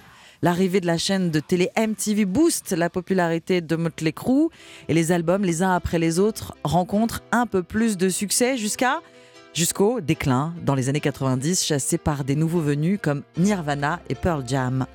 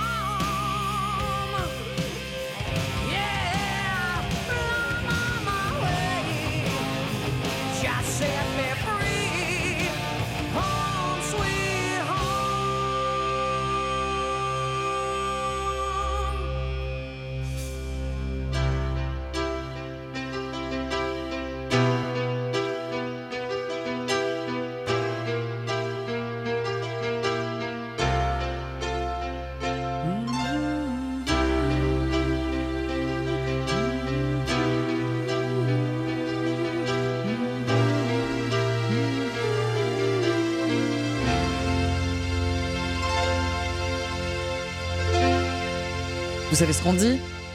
Les meilleurs slow sont en général signés par des groupes de heavy metal. Petite- une, petite, une petite redescente pour conclure. Motley Crue avec Home Sweet Home, extrait du troisième album Theater of Pain, sorti en 1985, et un coffret donc qui rassemble les cinq premiers albums entre 1981 et 1989, euh, paraîtra en vinyle et en CD demain. Motley Crue qui sera cette année l'une des têtes d'affiche du Hellfest, l'un des plus gros festivals de métal d'Europe. Rendez-vous à Clisson en Loire-Atlantique du 15 au 18 juin. Et si vous vous en voulez encore plus, sachez que la biographie sur le groupe de Dirt, dont on a parlé un petit peu plus tôt, a été adaptée en film par la plateforme Netflix. J'ai vérifié hier, il est toujours disponible. Ah, Vous parliez de nos difficultés parfois à ouvrir les paupières. Euh, mission accomplie, je crois. hein. Je Ombline, ce matin, merci. 6h27.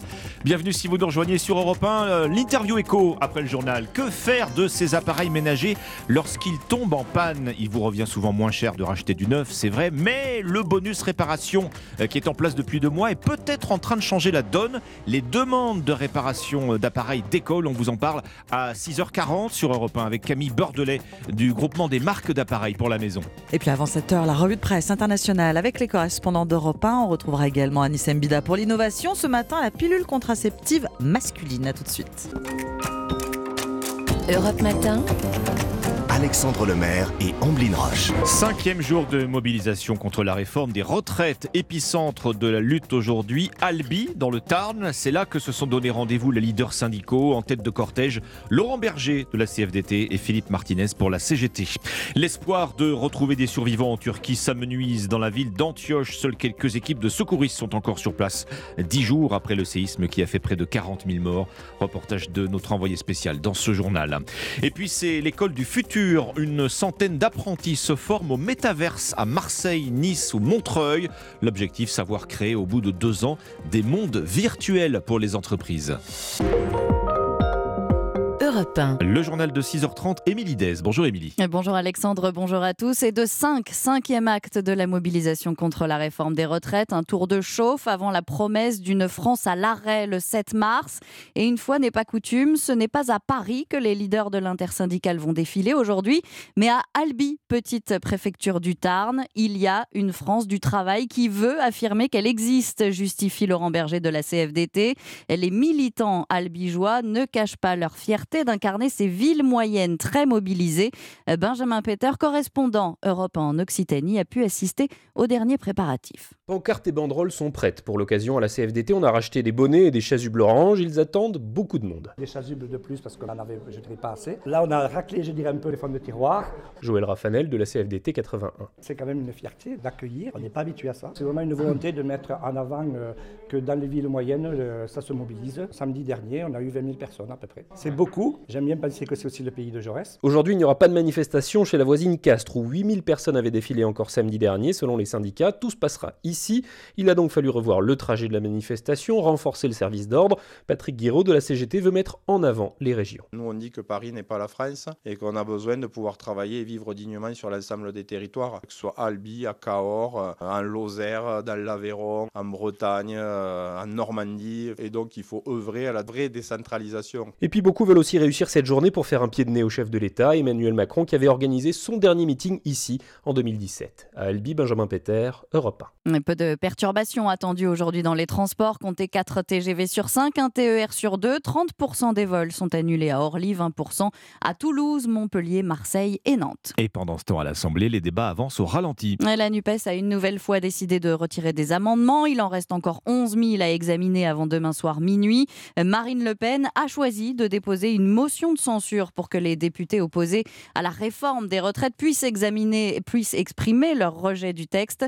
Elle est sûre que l'article 7 qui recule l'âge de départ ne pourra pas être examiné. Europe 1, 6h33, Anthony Blinken, le chef de la diplomatie américaine, se rendra dimanche en Turquie, près de deux semaines après le violent séisme qui a fait près de 40 000 morts. Et les États-Unis qui ont débloqué 45 millions de dollars d'aide humanitaire dans la ville d'Antioche, euh, durement touchée par le séisme. Il n'y a quasiment plus aucune chance de retrouver des survivants. Seules quelques équipes de secouristes sont toujours sur place. Reportage de Wilfried de Villers, envoyé spécial d'Europe 1. Dans cet immense champ de ruines qu'est le centre-ville d'Antioche, Angel et son équipe de secouristes portugais viennent une nouvelle fois de sortir des corps sans vie des décombres. Ces dernières heures, ce sont les morts que recherchent Angel et son équipe. Au départ, notre mission était de retrouver quand même des, survivants. Euh, au long de la mission, donc on a changé d'état d'esprit. On s'est rendu compte que c'était de plus en plus dur de retrouver des personnes vivantes. Et euh, bah, là maintenant, c'est essayer de donner des corps aux personnes, à la famille. Il faut juste être réaliste. Chaque heure qui passe, c'est une heure de trop. Les secouristes quittent Antioche ce jeudi après une semaine d'opération. Adnan, lui, n'a plus aucun espoir de retrouver ses proches vivants, mais il attend toujours leur dépouille. C'est le 11e jour et ils ne les ont toujours pas retrouvés. Ils n'ont pas réussi à sortir tous les corps. Dans cet immeuble, il y a au moins 11 personnes sous les décombres. Ces ruines sont remplies de nos morts. La ville est morte tout simplement. Des milliers de corps sans vie ont été sortis des décombres ces derniers jours, au point que les autorités ont fait creuser de nouveaux cimetières à la hâte cette semaine. Et Wilfried de Villers, envoyé spécial d'Europe 1 en Turquie. Pierre Palmade et ses deux passagers présumés ont passé la nuit en garde à vue. Et six jours après l'accident qui a fait quatre blessés graves, l'humoriste compris, il reste encore des zones d'ombre à éclaircir. Selon les informations d'Europe 1, l'un des deux suspects en garde à vue est un Marocain en situation irrégulière. L'autre est connu des services de police pour trafic de drogue. On l'appelle l'Académie du Métaverse, la première école exclusivement dédiée à cette technologie du futur. Il s'agit d'une formation gratuite en alternance financée pour un tiers par l'entreprise Meta, anciennement Facebook, et subventionnée par des collectivités et par l'État. Depuis quelques mois, une centaine d'apprentis développeurs apprennent à coder à Marseille, Nice ou Montreuil, où Louis Salé s'est rendu. Michael complète des lignes de code en tapant sur son clavier d'ordinateur. On a des lignes de code qui vont permettre de créer des mouvements, des interactions, modifier des formes. Il n'y a quasi aucune limite. Juste à côté sur l'écran de Nil, des branches d'arbres sont dessinées en pointillés. On a essayé de refaire une forêt, on met le casque et tout est en 3D. C'est-à-dire qu'on a une notion de profondeur aussi. On peut se déplacer dans le monde virtuel comme dans le monde réel. Ils sont apprentis dans une société qui conçoit des mondes virtuels pour des entreprises du CAC 40 comme Orange. Le métier auquel ils se forment est encore flou car personne ne sait dire avec précision à quoi ces mondes serviront. Si on remonte un petit peu dans le passé, il y a pas mal d'entreprises qui ont raté le mouvement Internet. Et j'ai l'impression que maintenant, les- entreprises aujourd'hui, elles veulent pas louper le domaine des métaverses et du coup, ils se lancent en avance. Ils font un petit peu un pari sur le futur. Se former au métaverse, est-ce donc aussi un pari Gaël est convaincu de l'intérêt de sa formation? que ce soit utilisé dans la visite d'appartement, euh, que ce soit en médecine. Il y a tellement d'univers dans lequel on va pouvoir l'utiliser que euh, c'est garanti 100% que ça marche. Sauf si demain tout s'arrête et qu'il n'y a plus d'électricité. Seul un candidat sur cinq est accepté dans cette académie, mais la société Meta espère ouvrir d'autres cursus en France en partenariat avec l'État. Louis Salé pour Europe 1. Et puis, euh, il a été le premier à résoudre une affaire d'assassinat grâce à de petites traces de doigts. Alphonse Bertillon est la star d'une exposition à Bordeaux. Exposition baptisée La science à la poursuite du crime, l'occasion de découvrir de très nombreux documents d'époque, des photos qui venaient alimenter les fiches de police, mais aussi les instruments utilisés pour le bertillonnage. Reportage pour Europe 1 de Stéphane Place. Système de reconnaissance établi par Alphonse Bertillon. J'apprends à connaître son travail déjà, j'ignorais tout ça et je trouve ça très intéressant. Comme Hélène, vous voici dans les pas du père de la police scientifique, Alphonse Bertillon. C'est lui qui, entre la fin du 19e et le début du 20e siècle, invente les techniques d'identification criminelle. Pierre Piazza, universitaire, auteur de Meurtre à la une sur le quotidien du crime en 1900, est le commissaire de cette exposition. Il a inventé une méthode d'identification des personnes, l'anthropométrie judiciaire, la photographie face-profil, le relevé des marques particulières. Il investit autre chose de très intéressant, c'est la scène de crime. Et partout en France et dans le monde, on va reprendre la méthode de Bertillon et ses outils que l'on peut observer dans cette exposition. Bertillon invente une mallette, on a des compas de mensuration, tout un système aussi pour relever les empreintes digitales, une fiche pour euh, établir la couleur de l'iris des individus, et puis on a des meubles de mensuration. On pense par exemple aux membres de la bande à Bono qui sont passés sous cette toise. Exposition qui raconte aussi toutes les controverses sur le fichage de la population qu'a suscité très vite le bertillonnage. Stéphane Place, correspondant d'Europe 1 à Bordeaux. La science à la poursuite du crime, c'est aux archives départementales de Gironde à Bordeaux, donc jusqu'au 2 avril, et l'entrée est gratuite. Voilà, vous n'avez plus d'excuses. Merci, Émilie Dez, 6h38. Bon réveil sur Europe 1. À suivre, est-ce que vous faites réparer vos appareils? Ménagers lorsqu'ils tombent en panne C'est pas toujours évident, hein. malheureusement, il est souvent plus rentable de racheter du neuf. Eh bien, c'est peut-être en train de changer. Avec euh, la mise en place il y a deux mois du bonus euh, réparation, les demandes de réparation sont en forte hausse. On en parle dans un instant avec euh, Camille Bordelais du groupement des marques d'appareils pour la maison. A tout de suite. Alexandre Lemaire et Omblin Roche sur Europe 1. Alexandre Lemaire et Omblin Roche sur Europe 1. Le bonus réparation des appareils électroménagers rencontre déjà un franc succès, deux mois seulement après sa mise en place dans le cadre de la loi anti-gaspillage. Vous êtes de plus en plus nombreux à faire réparer vos appareils en panne plutôt que de les remplacer systématiquement. Votre invité, Alexandre, c'est Camille Beurdelet, déléguée générale du groupement interprofessionnel des fabricants d'appareils et d'équipements ménagers. Bonjour Camille Bordelais. Bonjour. On peut dire que le bonus réparation était attendu par les consommateurs, hein, puisqu'effectivement, deux mois après sa mise en place, on voit déjà un décollage de la réparation des appareils électroménagers. Oui, c'est exact. Et ce, ce, bonus réparation, en fait, il vient compléter un dispositif qu'on a déjà lancé depuis euh, début 2021, qui est de mieux informer et surtout d'encourager le consommateur à faire réparer euh, ses produits. En 2021 est apparu ce qu'on appelle l'indice de réparabilité, qui permet d'aider le consommateur au moment où il achète un produit à faire un choix éclairé et à savoir si ce produit est plutôt euh, très réparable ou, ou un peu moins. Et pour ça, il a maintenant en magasin sur une dizaine d'appareils, une note qui va de 0 à 10 et qui l'aide à faire son choix. Et puis, euh, depuis la fin de l'année 2022, donc on a lancé le fonds réparation, qui là est une aide financière, c'est un forfait qui vient baisser le coût de la réparation. On sait qu'un consommateur, lorsqu'il est confronté à une panne, euh, si le prix de la réparation est environ de 30% le prix du produit neuf, en tout cas celui qu'il imagine, il peut basculer vers un nouvel achat. Donc un forfait, pour l'encourager. Euh, oui, Camille Bordelais, un forfait qui va de, de 15 à 45 euros, hein, selon le type euh, d'appareil concerné. Hein. Exactement. Donc pour euh, pouvoir bénéficier de ce forfait, euh, il faut faire appel à des réparateurs qui ont été labellisés euh, par les éco-organismes. Donc c'est un label qui s'appelle. Cali oui. Voilà, en tapant Calirépar, vous allez trouver la liste de ces réparateurs. Il y en a déjà plus de 1000 qui ont été labellisés et ce nombre va croître euh, au, fil, au fil du temps. Et donc, en faisant appel à ces réparateurs, vous allez avoir un forfait qui va baisser en fait le coût de votre réparation. Alors, par exemple, sur un lave-vaisselle, vous allez bénéficier de 25 euros sur un téléphone portable de 30 euros, enfin voilà, en fonction des, des, types de produits. Et l'idée, c'est vraiment de faire baisser le prix pour que les, consommateurs bah voilà, soient encouragés à, à, faire durer un peu plus longtemps leur appareil. Quels sont les appareils qui vont le plus en réparation, les appareils ménagers? Bon, c'est assez classique. Hein. Dès qu'on est dans des appareils un peu euh, techniques euh, où vous avez à la fois de l'eau, des actions mécaniques, ben, ils tombent plus souvent en panne parce qu'ils sont plus manipulés. Donc c'est évidemment le lave-linge, le lave-vaisselle. On voit aussi que le téléphone portable hein, fait partie euh, des, des, des, appareils les plus réparés. Bon, ça, ça paraît assez évident. Ils sont très très manipulés. Hein. Euh, et on, on, on, voit, alors on n'a pas encore de chiffres nationaux, mais c'est vrai qu'on voit déjà depuis deux mois certains réparateurs qui nous disent qu'ils ont vu un, un boom des demandes de réparation. Alors c'est assez variable, ça va entre 10, 40 certains nous disent ça, ah, mais dans quelques mois, on aura des. c'est assez, c'est assez significatif, effectivement. Mm. Et c'est vraiment le but, hein, c'est de changer les comportements. Bon, le coup de pouce là, c'est une très bonne chose, Camille Bordelais. Il reste la question du budget de la réparation, et c'est vrai que dans beaucoup de situations encore, bah, racheter du neuf coûte euh, moins cher que d'envisager une réparation ça coûte pas moins cher. Que, ça coûte encore un peu trop cher par rapport au eh prix du neuf et en fonction évidemment de, de, du, niveau de, du niveau de gamme. Le chiffre qu'on retient, c'est 30%.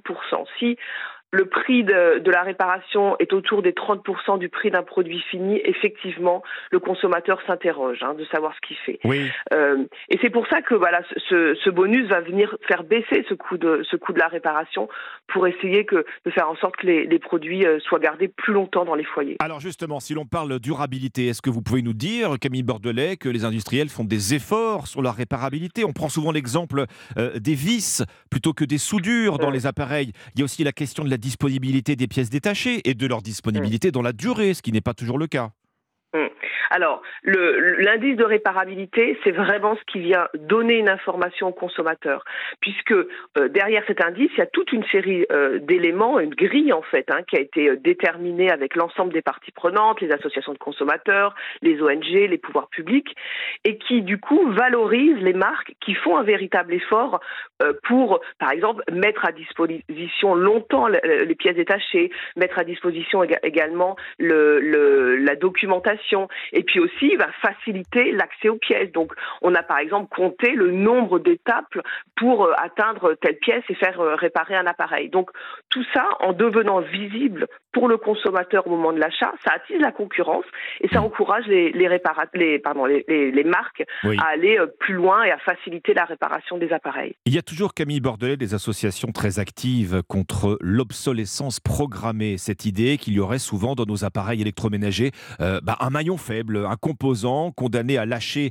euh, de manière prématurée, mais toujours, toujours après l'expiration de la garantie.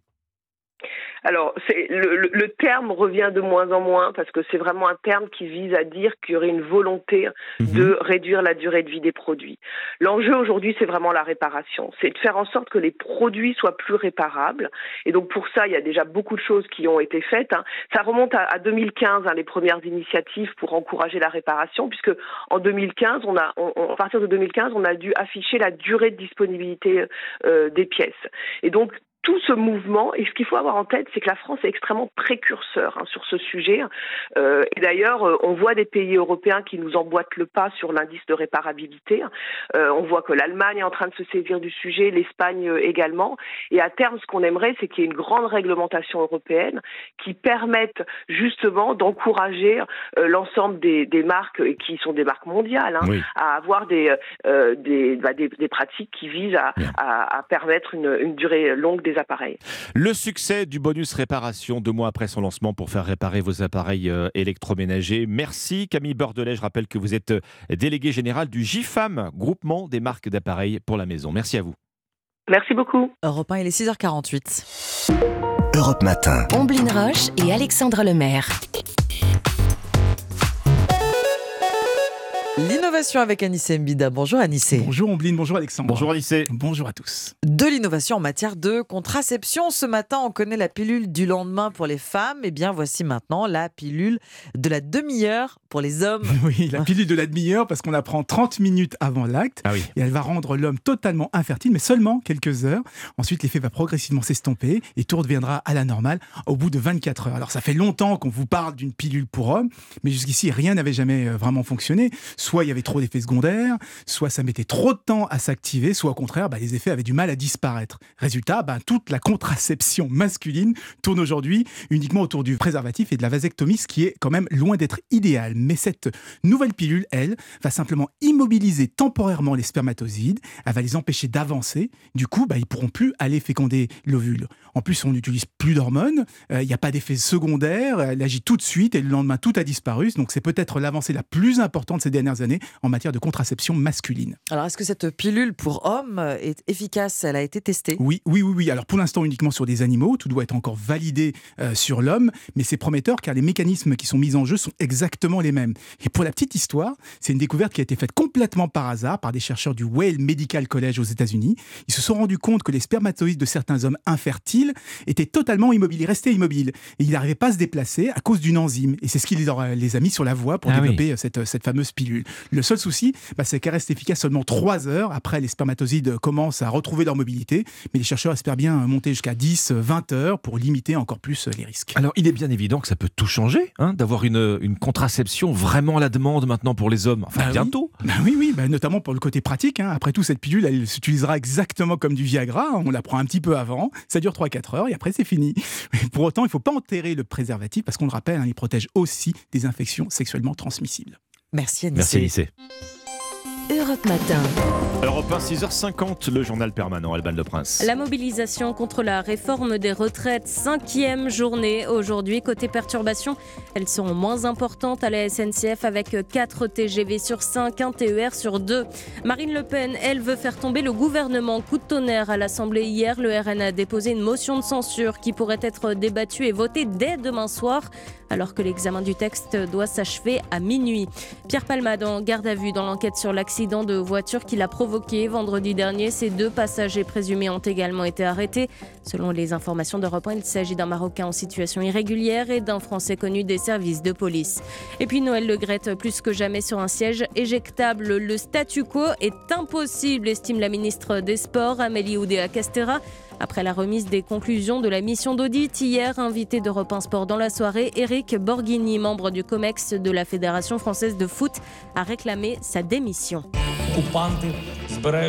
Nous devons aider le continent africain. To live with us the European dream. Good friend of Taiwan. Europe Matin. La revue de presse internationale sur Europe 1. Nous sommes d'abord en Écosse ce matin. Bonjour Elodie Goulesque. Bonjour. Les gros titres de la presse écossaise ce matin. Eh bien ici on parle de Nicola Sturgeon, la première ministre écossaise qui a annoncé sa démission surprise hier. Le rêve de l'indépendance s'efface alors que Sturgeon démissionne, titre le journal The Eye. Après huit ans au pouvoir, la chef d'État indépendantiste est à la une de tous les journaux ce matin en Angleterre et bien sûr en Écosse. Ça a été le privilège de ma vie, cite en pleine page le quotidien écossais The National avec 16 pages spéciales dans son édition du jour. Alors que la prochaine élection était prévue pour 2026, cette annonce a été un choc ici. Euh, le Premier ministre britannique Rishi Sunak a remercié euh, sur Twitter Nicola Sturgeon pour son travail, alors que le Premier ministre irlandais Leo Varadkar a lui salué une vraie européenne. Sturgeon, première femme à occuper le poste de Premier ministre en Écosse, a expliqué hier en conférence de presse que le temps est venu, dans son cœur et dans sa tête, de céder sa place. Nous sommes maintenant en Italie avec vous, Antonino Gallofaro, à la une des journaux italiens ce jeudi. La fin des ventes de voitures neuves à moteur thermique en 2035. Cette réglementation européenne ne passe pas du tout ici au sud des Alpes, du moins au sein de la droite au pouvoir. C'est une folie contre l'Italie, s'est insurgé Matteo Salvini, le ministre des Transports, sur la télévision en privé Rete 4. Le patron de la Ligue est aussi l'un des deux vice-premiers ministres de Giorgia Meloni. Il parle donc en quelque sorte au nom du gouvernement d'extrême droite. L'autre vice-président du Conseil, Antonio Tajani, lui fait d'ailleurs écho sur une autre télévision, sur TGCOM 24, avec ces paroles L'échéance imposée ne prend pas en considération la réalité pourquoi des réactions si virulentes? Parce que selon Rome, comme l'écrit l'agence de presse ANSA, cette décision européenne détruirait l'emploi et les industries italiennes pour les offrir à la Chine. On part enfin pour le Japon avec vous Bernard Delattre. Euh, Bernard Léune de la presse japonaise les ballons espions chinois qui ont aussi survolé le Japon plusieurs fois entre 2019 et 2021, mais cela vient seulement d'être confirmé, ce qui a effaré tous les talk-shows télévisés sur le mode tant d'années pour identifier une menace alors que les États-Unis et le Canada, eux, l'ont neutralisé sans attendre. Sur des images d'archives diffusées par les chaînes Fuji News et Tokyo Broadcast, on voit le ministre de la Défense de l'époque assurer que ces fameux ballons ne mettent aucunement en péril la sécurité nationale. Sauf que, rapporte le Japan Times, ils ont survolé des régions qui compte beaucoup de bases militaires, ainsi que plusieurs centrales nucléaires, ajoute la télépublique NHK. Sommes-nous bien protégés face à la Chine? C'est évidemment la question ici sur les réseaux sociaux. Non, répondent les quotidiens Asahi et Yomiuri, puisque le parti au pouvoir lui-même, hier, a reconnu une faille béante en termes de défense nationale. Merci Bernard Delattre, merci à nos correspondants. 6h54, bonjour et bon réveil. Vous êtes sur Europe 1. Dans quelques instants, acte 5 de la mobilisation contre les retraites. Les syndicats s'attendent à un reflux et puis euh, coup d'accélérateur dans l'enquête sur l'accident de la route provoqué par Pierre Palmade. L'humoriste est en garde à vue ainsi que ses deux passagers. Restez avec nous. La suite d'Europe Matin dans un instant avec Dimitri Pavlenko. A tout de suite. Europe Matin. Il est 6h57, excellente matinée, l'écoute d'Europe 1. Et vous retrouvez Dimitri Pavlenko. Bonjour Dimitri. Bonjour Alexandre Lemaire, bonjour Oblin Roche. Bonjour. bonjour.